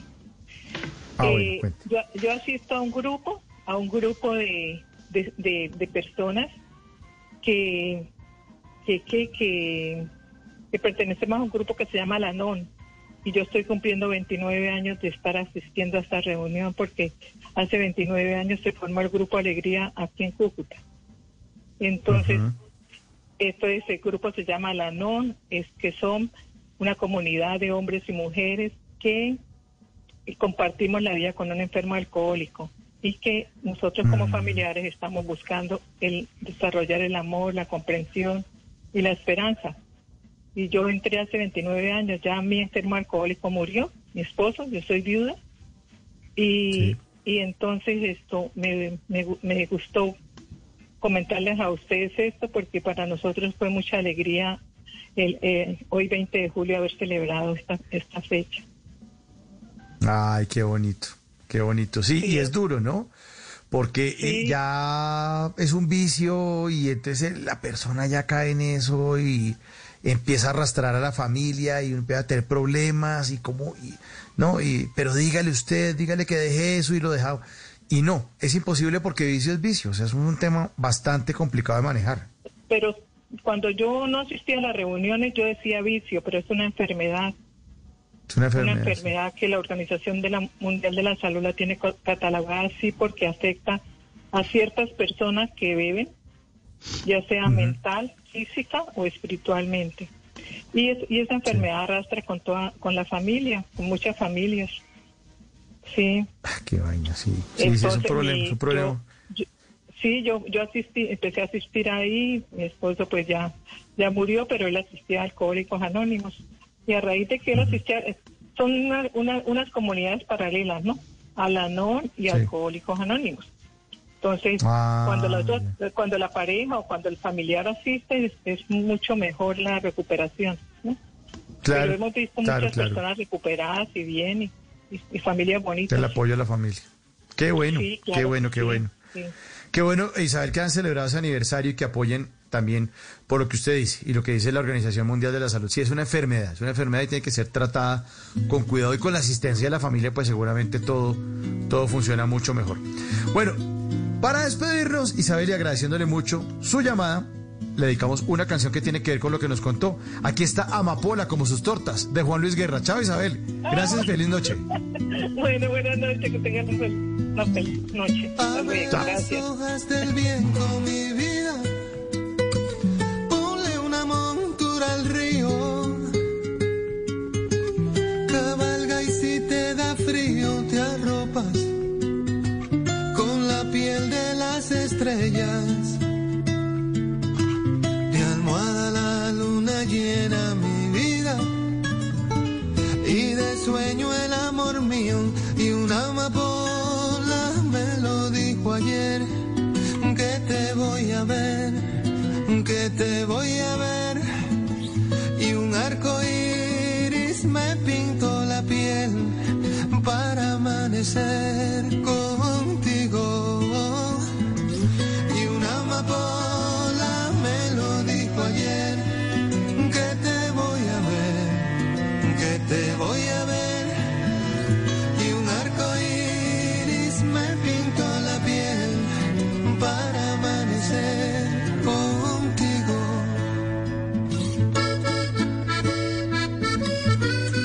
12 de la noche, 39 minutos. Bella canción esta de Juan Luis Guerra. Bueno, como todo lo que hace Juan Luis Guerra, todo le queda espectacular.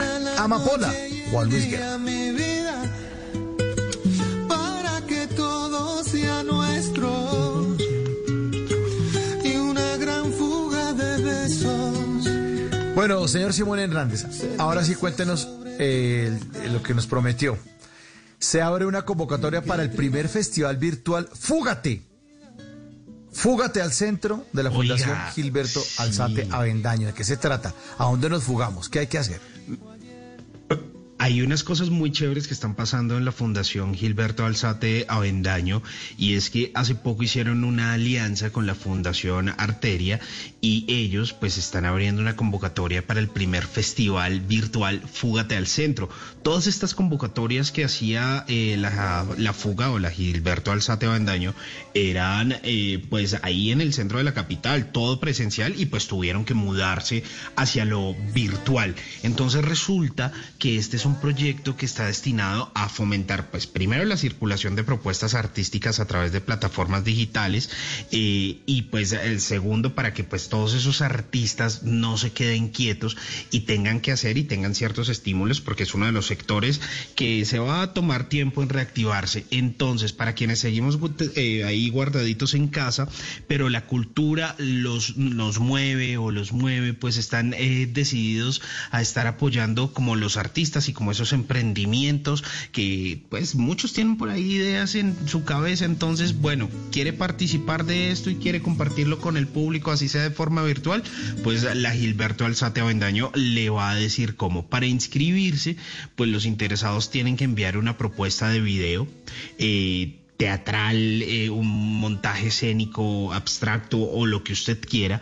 El punto es que deben ser obras o presentaciones o repertorios que ya hayan tenido un recorrido, no deben ser inéditos, o sea, no es que Mauricio diga como, ay, me inventé este montaje y lo voy a hacer y me voy a grabar y lo voy a hacer con eh, mi esposa y con mi primo que está aquí con nosotros. No, estos ya deben ser montajes que deben haber tenido su recorrido.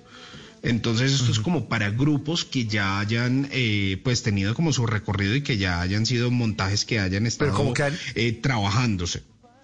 Una obra de teatro, por ejemplo, puede ser eso, si le entiendo bien. Digamos que yo tengo una obra de teatro con un Una grupo obra- y ya nos hemos presentado una que otra vez y ya hemos como tanteado la vaina. ¿Sí? Exacto, sí, sí, sí, pues van a ser varias propuestas, pueden ser propuestas de danza, ensamblajes artísticos, de Ah, música, de teatro, de circo. Entonces va a estar muy chévere y ahí se pone bien interesante porque eh, usted puede hacer su montaje, eh, como le digo, ya eh, debe tener un recorrido, no debe ser como tan improvisado. Y lo más chévere de esto es que los seleccionados van a recibir una retribución económica como incentivo, pues por esta época de aislamiento y pues por supuesto por el producto que están presentando. Van a tener acompañamiento por parte de la fuga y la Fundación Arteria para una nueva producción y grabación de su obra, presentación y del repertorio pues que ustedes quieran presentar. Ah, bueno. La convocatoria Buen apoyo con los equipos entonces, para que, para que uno pueda grabar. Claro, que le ayuden a uno también con la producción, porque uno puede ser duro en, en la vaina de danza teatro, pero ¿y entonces la grabacióncita qué? Y si ellos lo apoyan, está buenísimo. Exacto. Para que, para que eso quede bien hecho, entonces póngale cuidado, la convocatoria va hasta el 31 de julio y el festival Fúgate al Centro está programado para realizarse el próximo sábado 5 de septiembre, entonces hay tiempo para escoger los productos que se van a presentar, cuáles van a ser los ganadores y grabar el material que va a ir en las plataformas digitales de la fuga. Hasta el 31 de julio les voy a dejar el link para que ustedes se inscriban en mis redes sociales, en mi cuenta de Twitter, arroba Hernández Simón, si quieres saber más de este festival, fúgate al centro. 12.44 y ya está sonando de nuevo nuestro celular. 316-692-5274. Simón, a ver quién es. A ver ahora, ¿qué oyente nos llama? A ver, te- 316-692-5274. ¿Quién nos está llamando y desde dónde? Hola, soy Sebastián de Armenia. ¿Qué hubo, Buenas noches, señor. ¿Cómo ¿Qué le ha va? habido? ¿Cómo va todo? ¿Cómo estás, Mauricio? ¿Cómo estás, Simón? Bien, hermano, ¿y usted qué? ¿En qué Todo anda? muy bien. Aquí relajado escuchándolos como siempre. La verdad es que el programa es muy bueno. Hace más o menos unos 20 días descubrí el programa y me pasé de otra emisora para acá porque me gusta la variedad, me gusta, me río mucho con los jueves de TVT. De TVT, bueno, la verdad es que los felicito, tienen un excelente programa. Muchas gracias, Sebas. Muchas gracias, hombre. Y gracias por haber abandonado la otra emisora que por favor ni nos diga el nombre porque nos da piedra. No mentiras, no, no, no, nos, nos sentimos muy felices que haga parte de, de Bla Bla. Sí, ah, cuidado porque el chino este, este chino me pone bravo con usted donde le diga. Oiga, No, hermano, no, ¿y usted qué hace? Sebas, ¿a qué se dedica? Pues eh, bueno, hace poco terminé mi periodo de concejal acá en un pueblo del Quindío.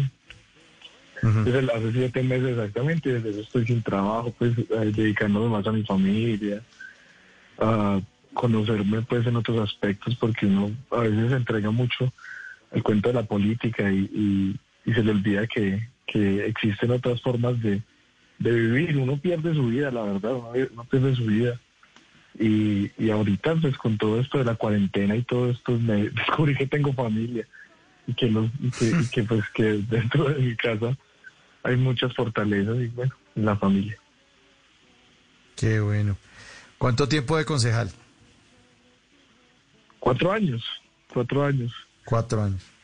Fue, ¿Y por qué le dio por meterse? ¿Usted estudió, estudió ciencias políticas o qué? ¿O dijo, no, venga, yo me voy a meter a esta vaina a ver qué puedo hacer por, por mi región? ¿O cómo fue el tema? No, siempre, siempre me ha gustado, siempre me- y lo tenía como visualizado en mi vida. Y estaba planificado para hacerlo y la verdad me, me gustó la experiencia, pero no es como uno lo piensa, ¿cierto? Uno cree que, que se puede mucho, que puede hacer mucho, pero en realidad es muy poco lo que se puede hacer porque el, yo hay un concepto de los consejos y asambleas, es que eh, aunque pareciese que de verdad eh, tienen un, se untan la mano de muchas cosas o tienen mucho poder, no, no es así, los alcaldes siempre los opacan, los, los tienen como, bueno, en los pueblos, de pronto las ciudades yo creo que es distinto, pero los pueblos, los concejales no, no son muy relevantes. Hoy, hoy, hoy hablaba yo con mi esposa que, que la, la concepción de la gente que critica en redes sociales, sobre todo esos matoneadores y la gente que le hace tanta mala prensa y que critique, que no le gusta nada, de los gobernantes o del director técnico del equipo de fútbol o de la manera como funciona la sociedad. Esa gente que se la pasa criticando muchas veces no conoce cómo funciona y cómo se administra algo.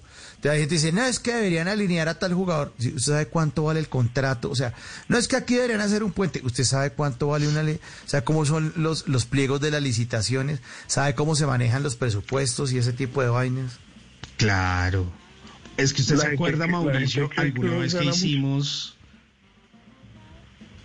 Que, eh, ahí brevemente, una vez hicimos un programa sobre cómo hacer conciertos en Colombia, manual de instrucciones para hacer conciertos en Colombia.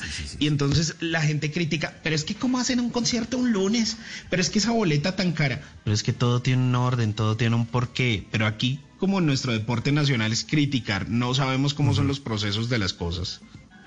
Exacto.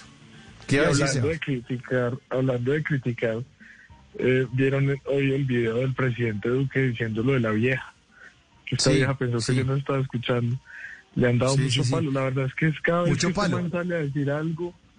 No, vez es que es una mamera. algo. Se la montan horrible. Siempre. Es- y yo, mire, yo no soy gobiernista, ni duquista, ni uribista, ni nada, pero, marica, qué, qué jodedera de la gente. Qué jodedera. ¿Quién no le dice a alguien una vieja? O sea, yo no es que esté defendiendo a Duque, sino que me pongo, digo, oye, esta vieja me llamó. Ay, ¿cómo le dice vieja? No sé, o sea, aquí todo es, uy, no, no. O sea, aquí cualquier alcalde, gobernador, presidente de compañía, estornuda, ay, no. O sea, uy, no, no, no. No, no, no, qué es que- la jodedera verdad es que a mí- de la a mí gente. tampoco, a mí tampoco es que me caiga muy bien el hombre, pero pues uno, uno entiende, yo desde, desde una perspectiva ya como uno lo vive, yo algún día le decía a alguien, es que yo soy concejal, yo no soy un, yo soy un ser humano, yo soy igual que usted, yo no, no tengo que ser Exacto. inmolado, tengo que, o tengo que comportarme como, como tendría que levitar, o, o, o ser Jesús, que no tiene, no tiene errores ni nada para que la gente esté contenta. Y la gente cree No, que no, de verdad, la gente cree que que porque el man es el presidente o porque este es concejal o alcalde tiene que comportarse de manera impoluta. No, también es un ser humano, Sí. pero también es por una montadera. Aquí en este país todos Es ganas de joder también. Pero es que de lado y lado. Y los mismos que dicen, el presidente, ¿cómo se le ocurre decir esta vieja? Son los mismos que le dicen marrano porqui, títere, insultos, y que se la pasan gritando eh, madrazo y, y, y, y- y montándola y haciendo memes. Y to- esos mismos están exigiendo que él no le diga vieja. Que igual yo no es que esté defendiendo que le diga vieja. Yo normalmente digo vieja, pero, pero ni siquiera la gente vieja. Fue una vieja de 25 años y dice, oye, esta vieja me llamó otra vez. Le digo a mi esposa, refiriéndome a una persona que tiene 25 años. No necesariamente estoy tratando mal a los ancianos y a la tercera edad. No, pues unas ganas de joder. Pero sí es un término todo. que utilizamos todos, la verdad. Todos. Entonces, Todos, vayamos de a los, y a los, y a los hombres Sí, como a ah. ese man que está allá. Ese man que está allá, me, me, me volvió a llamar ese man. Claro. Ay, no le diga man. Ay, eso es despectivo. Ay, menos mal. Si fuéramos, si fuéramos Escandinavia, este país sería perfecto. Ay, hermano. Sí, relájese un poquito y además, como estaba diciendo Sebastián, eh, se les olvida que Duque, yo no soy gobiernista, cero tampoco. apoyo y No la vaina, pero este tipo es un ser humano, es un ser humano como cualquiera, se les olvida, o sea, este man ahí sí como de- dicen eh, eh, en otros eh, o en otras instituciones del país, antes que presidente es un ser humano. Y en la palabra vieja en Colombia es ni siquiera es despectiva, es para referirse a cualquiera. De verdad a veces se les da por joder Uy, no. y lo que usted dice, Mauricio. O sea, vi varios tweets a este cerdo inmundo, ¿cómo se le ocurre decirle vieja? Sí. Es que ella es más respetable que usted, usted sí no es respetable. De ese respeto estamos hablando, de esa altura es el debate. ¿no? Ustedes de pronto Sí. vieron esos videos de TikTok de este chico que, que es como un monito de gafitas que tuvo que irse de su casa porque empezaron a hacerle mucho bullying por sus videos como dando consejos de amor. De pronto los vieron. Uy, no. No. ¿Cuál era? ¿Cuál era? ¿Cómo cuál? se llama? Es un chico, no es que no, no, no- no recuerdo, pero un chico que salí, que, es un pelado, un adolescente, dando como consejos de cómo conquistar chicas y salía como, como una manera muy tierna. Y bueno, sí, la verdad es que uno lo ve como, bueno, este man, qué, qué raras, pero la gente, o sea, el nivel de, de, de bullying que le hicieron, tanto así que ese niño tuvo que irse de la casa porque lo- los iban, los iban a linchar, literal. Entonces, yo, yo, yo lo veo esto como que en nuestro país estamos viviendo una ola de odio, pero, pero no solo de política, sino a nivel general. Es lo que le, lo que le hacen a Gina Calderón, lo que le hacen a Epa Colombia, o sea, son muchas cosas, demasiado Uy, odio, la verdad. Qué mamera, qué mamera tanto odio, en serio. Y esa gente, es la gente que pide paz e igualdad a los madrazos, ¿no? O sea, es, que, es que no, no, no, yo no sé. Y yo igual estoy tan en desacuerdo con muchas cosas del gobierno. Yo soy de los que dice este país no funciona porque llevamos 200 años mal gobernados. En eso yo sí soy como medio cansón y mamerto y todo. Pero estar uno jodiendo por todo, ay, no, no, que porque este man dijo esta vieja y este man no lo bajan de porqui y, y le hacen caricaturas y siempre lo sacan con los crocs de Uribe y es una ofendedera. Ay, no, no, qué pereza. Pasamos, pasamos de Chucky a Porky. Sí, exacto. Entonces a Santos que Chucky. y Yo, y, y yo no es que sea santista ni nada, nunca, es que yo no soy ista, es que a mí los istas me maman. O sea, yo no soy ni silvestrista ni nada de esas vainas. Que no, no soy fanático de nada. No, silvestristas, yo, yo sí lo he escuchado, escucho, ay, vallenato, Mauricio, no lo niego. Bueno, pero eso, eso dijimos que no lo íbamos a decir al aire. Por favor, que no vamos a, a confesar. Qué pena. Sí. Oye, Sebas, entonces que me le metieron los créditos finales. Bueno, entonces, ¿qué? ¿Para la pandemia qué? ¿Qué? ¿Va a volver a la política o qué va a hacer? ¿O se va a seguir recontrando con su familia? ¿Cómo es la vaina? No, miren, aquí en el Quindío eh, esto se ha manejado muy raro. Miren, aquí los casos son muy poquitos. Siempre aparece como tres, dos, hay días que no aparecen casos. Pero aquí la gente no se está cuidando. De verdad, si ustedes vieran de estos pueblos del Quindío, la gente no, la gente no se cuida. Si, si, nos- si yo me pongo a comparar, podría comparar a la gente del Quindío con la gente de la costa, de verdad. Gente para tan desjuiciada, no se cuidan, no se cuidan. Y aparecen muy poquitos casos, entonces ya como que hay una normalidad. Y otra cosa que vi este fin de semana es que mucha gente de Bogotá aquí en el Quindío, mucha gente de otros Ah, no. del miedo se. Lindos. Lindos, de puente. No, no, no, no, es que somos unas bellezas, unas bellezas. Ustedes no se imaginan las fincas llenas, las, las fincas llenas, de eso aquí, el cuento de la cuarentena y el aislamiento, esto aquí es un mito, eso hace mucho tiempo se acabó. Hay poquitas personas que nos cuidamos, porque pues tenemos familia, adultos mayores en las casas y todo, pero la verdad es que en su mayoría la gente se relajó. Ya, yo ya incluso veo hasta gente sin tapabocas en la calle. Ojalá no se vaya a disparar los casos y no vaya a haber algo malo aquí, porque la verdad es que grave, grave, como Bogotá y como Barranquilla. Ahora miren Medellín cómo está. Medellín estaba bien y se confiaron y ya están paila. O sea, estaban como bien.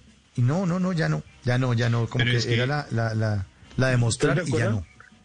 Que hace como un mes todo el Claro. mundo decía que es lo que hacen en Medellín, que vea, no aparecen casos y todo, y mira ahora. Claro, es que sabe qué fue lo que pasó. Eh, con, tengo muchos amigos, tengo mucha gente conocida en Medellín y entonces estaban juiciosos, entonces que sí, que la ciudad, que menos contagios. Y cuando empiezo yo a ver que gente, que en cumpleaños, que primeras comuniones, que la celebración aquí, que Así vamos a aquí, visitar a la así tía, están aquí. Y vea. Qué paila. Qué paila. Qué vaina. Ya tenemos confirmados 204 mil casos en Colombia.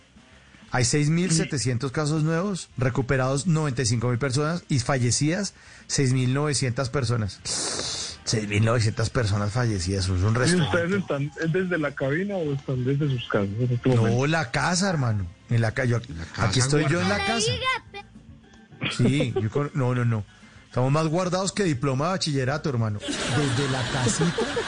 Yo hace 15 días no sal- yo hace 15 días eh, salí a hacer mercado con un carrito de esos, comprar verduras, frutas, ta- todas las vainas que uno compra ahí para cocinar. Y no he vuelto a salir domicilio, pero a la lata.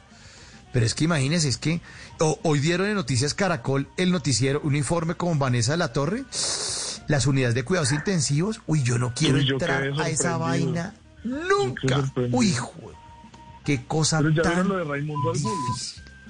Sí, sí, sí, Raimundo está, está enfermo, tiene COVID. Pero no saben Y- cómo pero se lo- contagió. No, pues, pues, el o Calero. que- sí, o Calero, Carlos Calero también. De la casa al canal, del canal, al ca- ustedes se imaginan las medidas en el canal Caracol, cómo son de estrictas. Y además dijo, no sé si un domicilio, no sé qué me pasó. Yo le decía hoy a mi esposa, esto está jodido, puede salir uno aquí al supermercado, aquí al lado, a comprarse cualquier vaina, toca una superficie, alguna cosa, hijo de pucha. Pero yo quedé impresionado, yo no quiero estar en una UCI. Qué cosa tan difícil. Esos manes disfrazados de astronauta, los pacientes boca abajo, sí, y ahí sí, y los manes de, los negros baleándole con el cajón allá en la puerta de la clínica. Duro, duro, duro, duro. Toca cuidarnos mucho, hermano. Mucho. Dios quiera que esto no se vaya a volver como una Europa. Esa crisis que No, no, es tan que fuerte ya. No, pues que usted no vio en Italia que eran fosas comunes.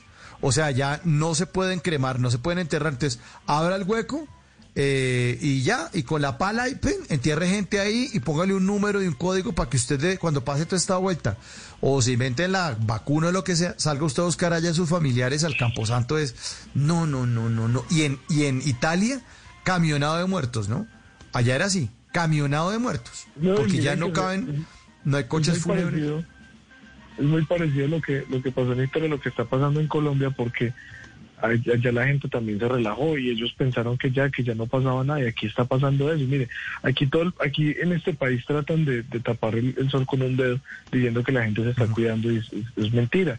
Mire, mire lo que decía el, el- el alcalde de, de Barranquilla hace 15 días, que ya habían pasado el pico y ahorita esta semana se les subió a 2000. O sea, ellos no, o sea, nadie se está- la gente, mientras la gente no se cuide, eso no va a acabar nunca. Y aparte de eso, después de que no se cuidan, echan la culpa al gobierno. Porque Ah, no, claro, la culpa la tiene el gobierno, o sea, obvio.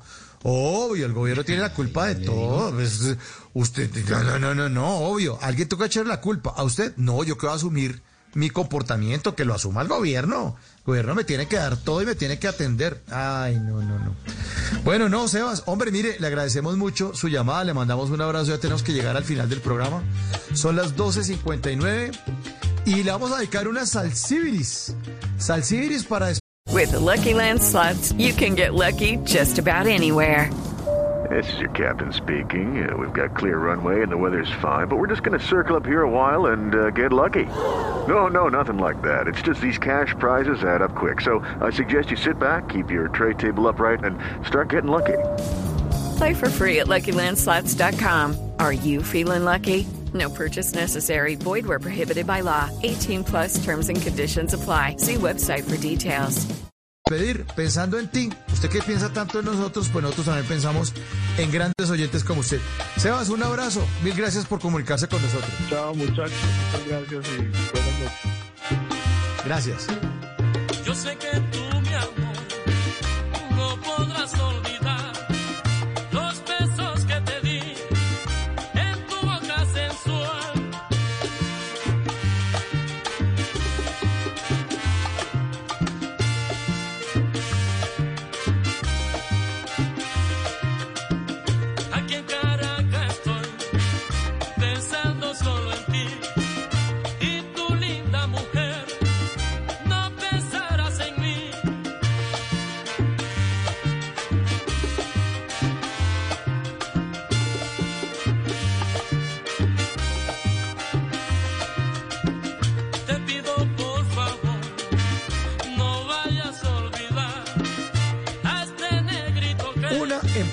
la mañana. Muchas gracias a todos por su sintonía. Gracias por dejar que los acompañemos en Bla Bla Blue.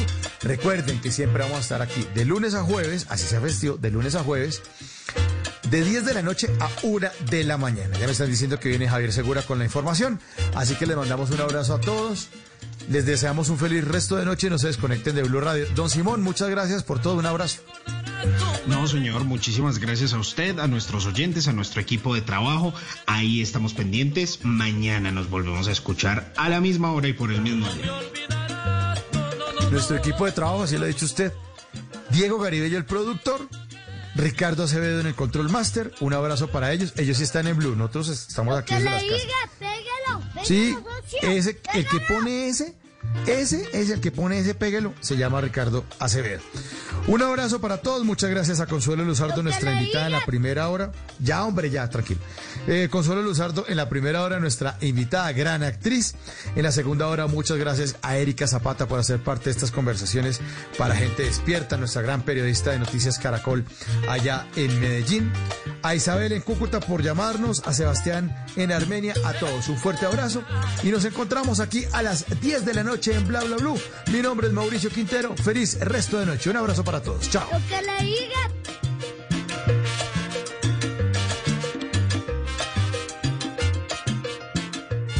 Bla bla blue. Conversaciones para gente despierta. Voces y sonidos de Colombia y el mundo en Blue Radio y bluradio.com, porque la verdad es de todos. Una de la mañana y dos minutos, soy Javier Segura y esta es una actualización de las noticias más importantes de Colombia y del mundo en Blue Radio y bluradio.com.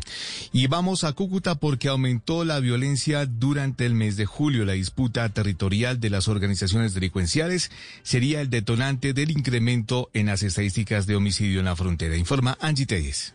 En el primer semestre del 2020 se reportaron 112 víctimas en Cúcuta, superando los 109 homicidios registrados en el mismo periodo del 2019. Asesinatos que son frecuentes en la frontera por las peleas entre integrantes de bandas dedicadas al tráfico local de estupefacientes, en su mayoría de nacionalidad venezolana. Sergio Martínez, secretario de Seguridad Ciudadana. Y en el mes de julio vamos también con cifras preocupantes. Si usted analiza varias de las personas que han sido víctimas del delito del homicidio, son de nacionalidad venezolana. Entonces, dentro de ese actuar, pues también se tiene la evidencia que estas personas están integrando de manera nutrida este tipo de estructuras. Pues bien, lo que dicen las autoridades es que algunos de los migrantes venezolanos que están llegando a la frontera durante la pandemia por el COVID-19 estarían siendo incluidos en las filas de las bandas criminales para fortalecer las organizaciones.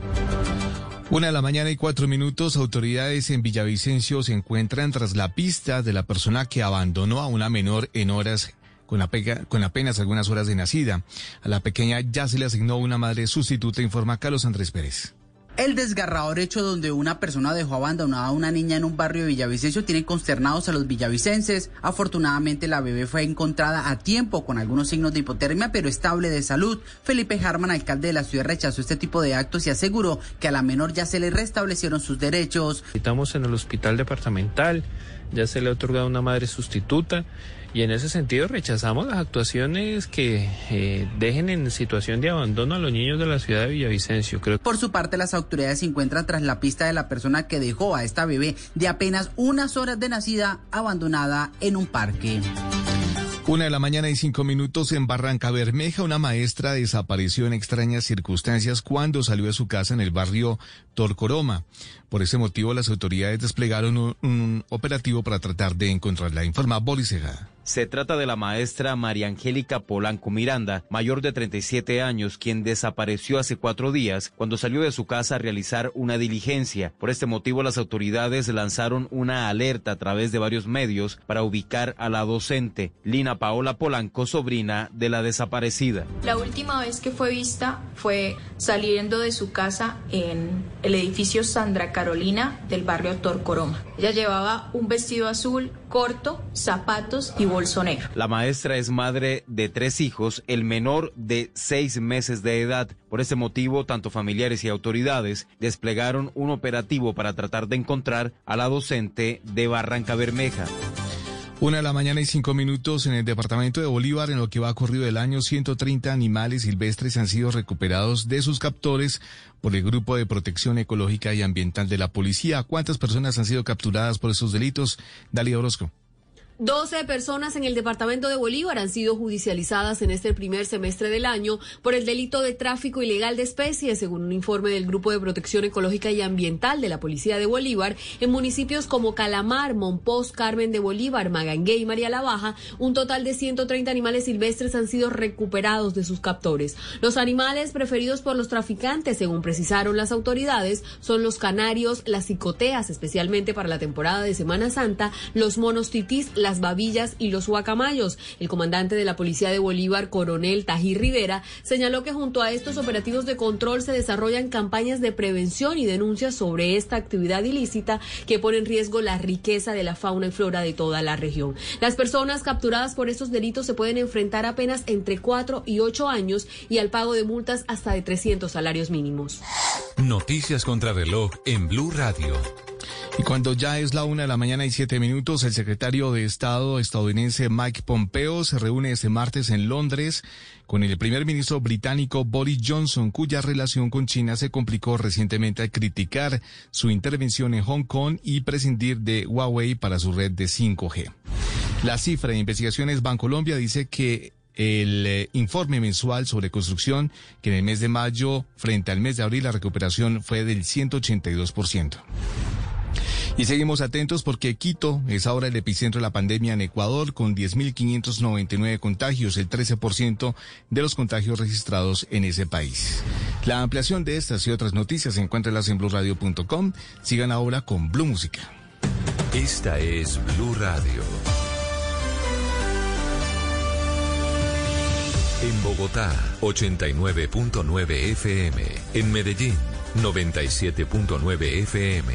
En Cali, 91.5 FM. En Barranquilla, 100.1 FM. En Cartagena, 1090 AM. En Bucaramanga, 960 AM. En Pereira y el norte del Valle, 89.2 FM. En Tunja, 103.1 FM. En Villavicencio, 96.3 FM. En Armenia, 89.2 FM. En Norte de Santander, 97.7 FM. En Neiva, 103.1 FM. Y en Córdoba, 96.0 FM. También en bluradio.com. En Facebook, Blue Radio Colombia. A través de Twitter en arroba Blue Co. Y en la señal de TDT.